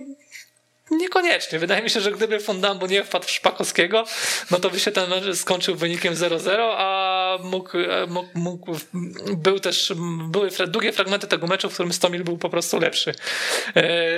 No ale to Korona ma zawodników, którzy no, potrafią przechylić szale właśnie w takich spotkaniach. No na pewno jeden... też jeszcze, jeszcze mhm. dopowiadając twój wątek, Paweł Golański ściągał zawodników właśnie pod kątem charakterologicznym. Oni musieli pasować i po prostu to widać, że ten charakter no się jest. Taka, taka, dalej można wymieniać. może bez przesady, ale robi się trochę coś na wzór bandy świrów. No a propos korony, to ty najlepiej to pewnie ocenisz, ale Jacek Kiełb drugi raz w swoim życiu, wydaje mi się, dostał taką koronę, na jaką zasługuje. Faktycznie. Mm, no być może, no bo dawno spędził. nie było tak stabilnej korony, więc, więc chodzi, no. faktycznie no. może coś w tym być. I tak się zastanawiam jeszcze a propos meczu z ŁKS-em, mm, czy ta korona ma siłę w tym, że wygrywa w ten sposób mecze, czy jednak to wyjdzie w trakcie sezonu? Że ten komplet punktów po pięciu meczach E, jest na razie zły. No ŁKS w tamtym sezonie też miał komplet po, po pięciu meczach, nic. Wielka chwila, pod Beskidzie wygrało mecz. Tak, pierwszy, pierwszy w tym sezonie. 1 do 0. Uczciłbym to, to czymś. Rzecz. Może minuta od oklasków, nie wiem, bo trochę musieliśmy na to czekać. Nie, 5 sekund, 5 sekund. Ze skrom, 1 do 0, ale udało się. E, szybko pożałowałem tego, że dałem ich do awansu. Dobrze, że korona broni mojej, mojego honoru. E, I, I jako jedyny wytypowałem Stomil do spadku. No to też się e, jak na razie sprawdza, no ale jednak zaskakująco długo jak na to, jaki potencjał patrz, kadrowy ma. Pod Beskidzie jak jest 20 strzałów na bramkę. No trochę mniej celnych chyba, tak. Tak, tak, tylko 5. Jeśli, jeśli chodzi o to, o to spotkanie korony z LKS-em, to yy, nie wspomnieliśmy o ważnej sprawie, że LKS musiał wymienić duet stoperów, no bo tam kontuzja Dobro, Dąbrowskiego i, I Nacho, i Nacho więc no, w no, też Koj nie zagrał, zdaje się. Tak, więc, tak. I tam para rezerwowych na ławce siedział już tylko młodzieżowiec Mieszko Lorenz i też tak właśnie wyłapałem, że y, Korona używa praktycznie tych samych zawodników od początku sezonu trener Nowak. Mhm. Tak y, mało rotacji, 17 piłkarzy w ogóle wykorzystał, 14 od pierwszej minuty, z czego no Lewandowski zagrał tylko dlatego, że y, kontuzjowany był raz mhm. Frączczak i, i nie wziął udziału w tym meczu. ŁKS 21 piłkarzy dla odmiany i 17 w wyjściowym składzie, więc też to pokazuje, że no tam problemy są. Znaczy ogółem tak dziwnie wygląda trochę ten skład ŁKS-u czasami, bo tak ten Szeliga gra na lewej obronie zamiast na prawej, bo na prawej muszą wcisnąć młodzieżowców młodzieżowca, bo nie ma gdzie tego młodzieżowca wcisnąć. A wiesz, z jednej strony to jest wciśnięcie młodzieżowca, z drugiej strony ten Bunkowicz naprawdę fajnie wygląda. No ale osłabiasz sobie, osłabiasz sobie lewą stronę w tym momencie, bo no masz Szeligę, który był topowym hmm. obrońcą prawym i sadzasz na ławce Klimczaka, który był z kolei Teraz topowym obrońcą lewym. zagrał na skrzydla, zazwyczaj go widzieliśmy w środku pomocy. Pewnie, że tak. A Szeliga jest bardzo wszechstronny, to się może zmienić. Bunkowicz ma jeden problem jak na bramkarzy, bramkarza ma pecha. Mówimy o, kim mówisz? E, o kim mówisz? O Polkowiczu. A nie, tak, tak, o, o, o, o bramkarzu Stomilu. Tak, to, to, to, przepraszam, jedną rzecz sprawdzałem. Dlatego. Zbieżność nazwisk. Bąko, Bąkowicz ze Stomilu ma jeden bramkarza, ma pecha. No dobra, panowie, na koniec wolne wnioski. Samuel. Zacznijmy od Rokiego. Dobra. Dobra, ja chciałem właśnie tę jedną rzecz sprawdzałem, bo tak nawet patrząc pod kątem bukmacherki zwracałem uwagę na granie na posiadanie piłki górnika Polkowice, bo ono było zaskakująco wysokie we, we wszystkich meczach e, praktycznie. Już nawet nie mówię o tym spotkaniu, kiedy no, grali w przewadze dwóch zawodników, dlatego siłą rzeczy musiało być wysokie.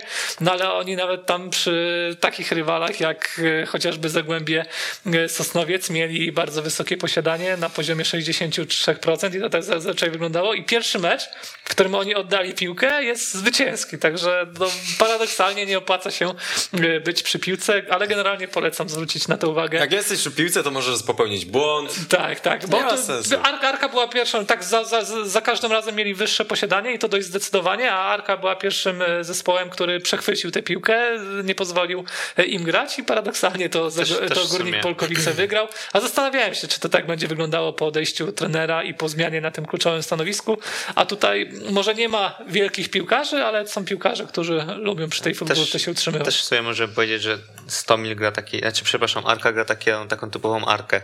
E, no bo oni tak w tym sezonie się huśtają. Niby coś wygrają, zaraz jest jakaś porażka i to tak wszystko się e, zazębia. Jeśli chodzi o wolny wniosek, to mm, ja zwrócę uwagę może na chrobrego Głogów, nie tylko na te mm, dwie, e, dwie znaczy trzy czerwone kartki w sumie już teraz w dwóch meczach, ale ogółem wchodzi do zespołu teraz Hubert Turski i, i w tym meczu z Górnikiem Polkowice mógł strzelić bramkę na 1 do 0, kiedy Chrobry grał w dziewiątkę. I zastanawiam się, czy to nie może być taki kontynuator Adriana Benedyczaka, który całkiem nieźle sobie poradził, właśnie też na wypożyczeniu z Pogoni w Głogowie. Mm, no i też... To chyba wyższy potencjał się wydaje. E, całkiem możliwe. Tak- ale, tak, takie głosy słyszałem. Ale no, zaprezentował się fajnie na pewno w tamtym spotkaniu. Dzisiaj troszkę, troszkę słabiej, ale w ogóle też Mm, no Górnik jakoś, e, przepraszam, Chrobry jakoś potrafi grać chyba w osłabieniu, bo też sprawdzam, że 13 razy już e, za kadencji Iwana Dziurdziewicza zgarniali czerwone kartki, no a w tych dwóch ostatnich meczach pokazali, że to nie musi oznaczać, e, że będą dużo słabsi od rywala. Ja mam taką przykrą historię na koniec, e, bo ty ostatnio, akurat to była fajna historia, sprzedałeś samochód e, za pośrednictwem programu. E, weszło. Mm, Widzę, że to też masz, ale no i ja mam grupę. Jeszcze w gorszym stanie niż mój. Ja mam ciekawą historię, bo dzisiaj jadę przez centrum miasta i coś mi śmierdziało jakimś gazem i tak sobie myślę, podjechał przede mnie jakiś taksówkarz, strasznie to auto po prostu śmierdzi, aż się zorientowałem po momencie, że spod mojej maski po prostu unosi się masa dymu i musiałem musiałem stanąć. Okazało się, że ten samochód zaczyna mi się niemalże palić. E, nagrałem, to zaraz wam pokażę, natomiast e, dojechałem w końcu do celu, ale i tak miałem większe szczęście niż Jarosław Kołakowski, bo tak wygląda, tak wygląda jego e, samochód po meczu z Widzewem. No to jest i... zdjęcie Onetu. Tak, to jest zdjęcie z Onetu, zdaje się. E, no i to jest duży problem w Gdyni, że właściciel klubu, któremu nie idzie, wraca na swój parking i nie ma samochodu. No i Jarosław Kołakowski w odróżnieniu do ciebie nie jechał samochodem i nie zauważył, że mu się dymi, tylko no i nie był gdzieś to, tam nie, no, generalnie... był. Nie, nie był to Peugeot przede wszystkim. No tak, gdzieś tam był i zobaczył, że jest już spalony. Tutaj na, na tym kanale jest takie popularne hasło, niesamowita historia. No nie, ale to też poruszyłeś wątek, o którym warto powiedzieć, no bo jeżeli to było na tyle kibicowskim, a wiele na to wskazuje, chociaż dopóki nie, policja nie zrobi swojego śledztwa, no to ciężko jakieś wyroki tutaj rzucać. Natomiast no, odbyło się to wszystko dwie godziny po meczu, zdaje się. Mhm. E, widać na nagraniu, że to jest ewidentnie podpalenie, bo ktoś rzuca jakąś tam Rozbił szybę i coś tak, rzucił. I coś rzucił do środka. No, jeżeli, no można nie, nie zgadzać rękaw się... się też zajarał trochę. Proszę? Rękaw sprawcy się zajarał tak? trochę no to można, można nie doceniać, nie wiem, Jarosława Kołakowskiego, nie, nie akceptować to, w jaki sposób prowadzi klubu, nie lubić go, no ale no, pewnych rzeczy to, to, to jest grube przekroczenie granic. Bardzo grube. Nie, no to sprawa dla organów ścigana, nie, a nie na program piłkarski. No to prawda.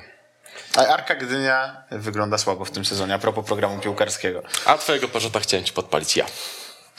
E, Samuel Szczygielski. Niesamowita historia, dziękuję bardzo. Szymon Jańczyk. Dziękuję. Mateusz Okuszewski. Ale jest Olaf Kobacki i to jest nadzieja na lepsze jutro. I Czubak, który on niesamowicie wyzdrowiał w ogóle. Jakiś widzę komunikat Widzewa, sze, było... sze, sze, od 6 do 8 tygodni przerwy, dwa tygodnie później Czubak odchodzi z klubu i, i, i trzy tygodnie tak, później strzela go w, w międzyczasie było jeszcze to, że Dariusz Marzec powiedział, no wziąłem go, on taki nie jest jeszcze do końca zdrowy, ale go wziąłem, on strzelił i w następnym meczu już wyszedł i już był całkowicie zdrowy. Tak, i mówił później na konferencji, że nie, no, gdyby nie był zdrowy, to bym go nie puścił. Cudowne uzdrowienie w Gdyni. Dziękujemy bardzo, widzimy się za tydzień.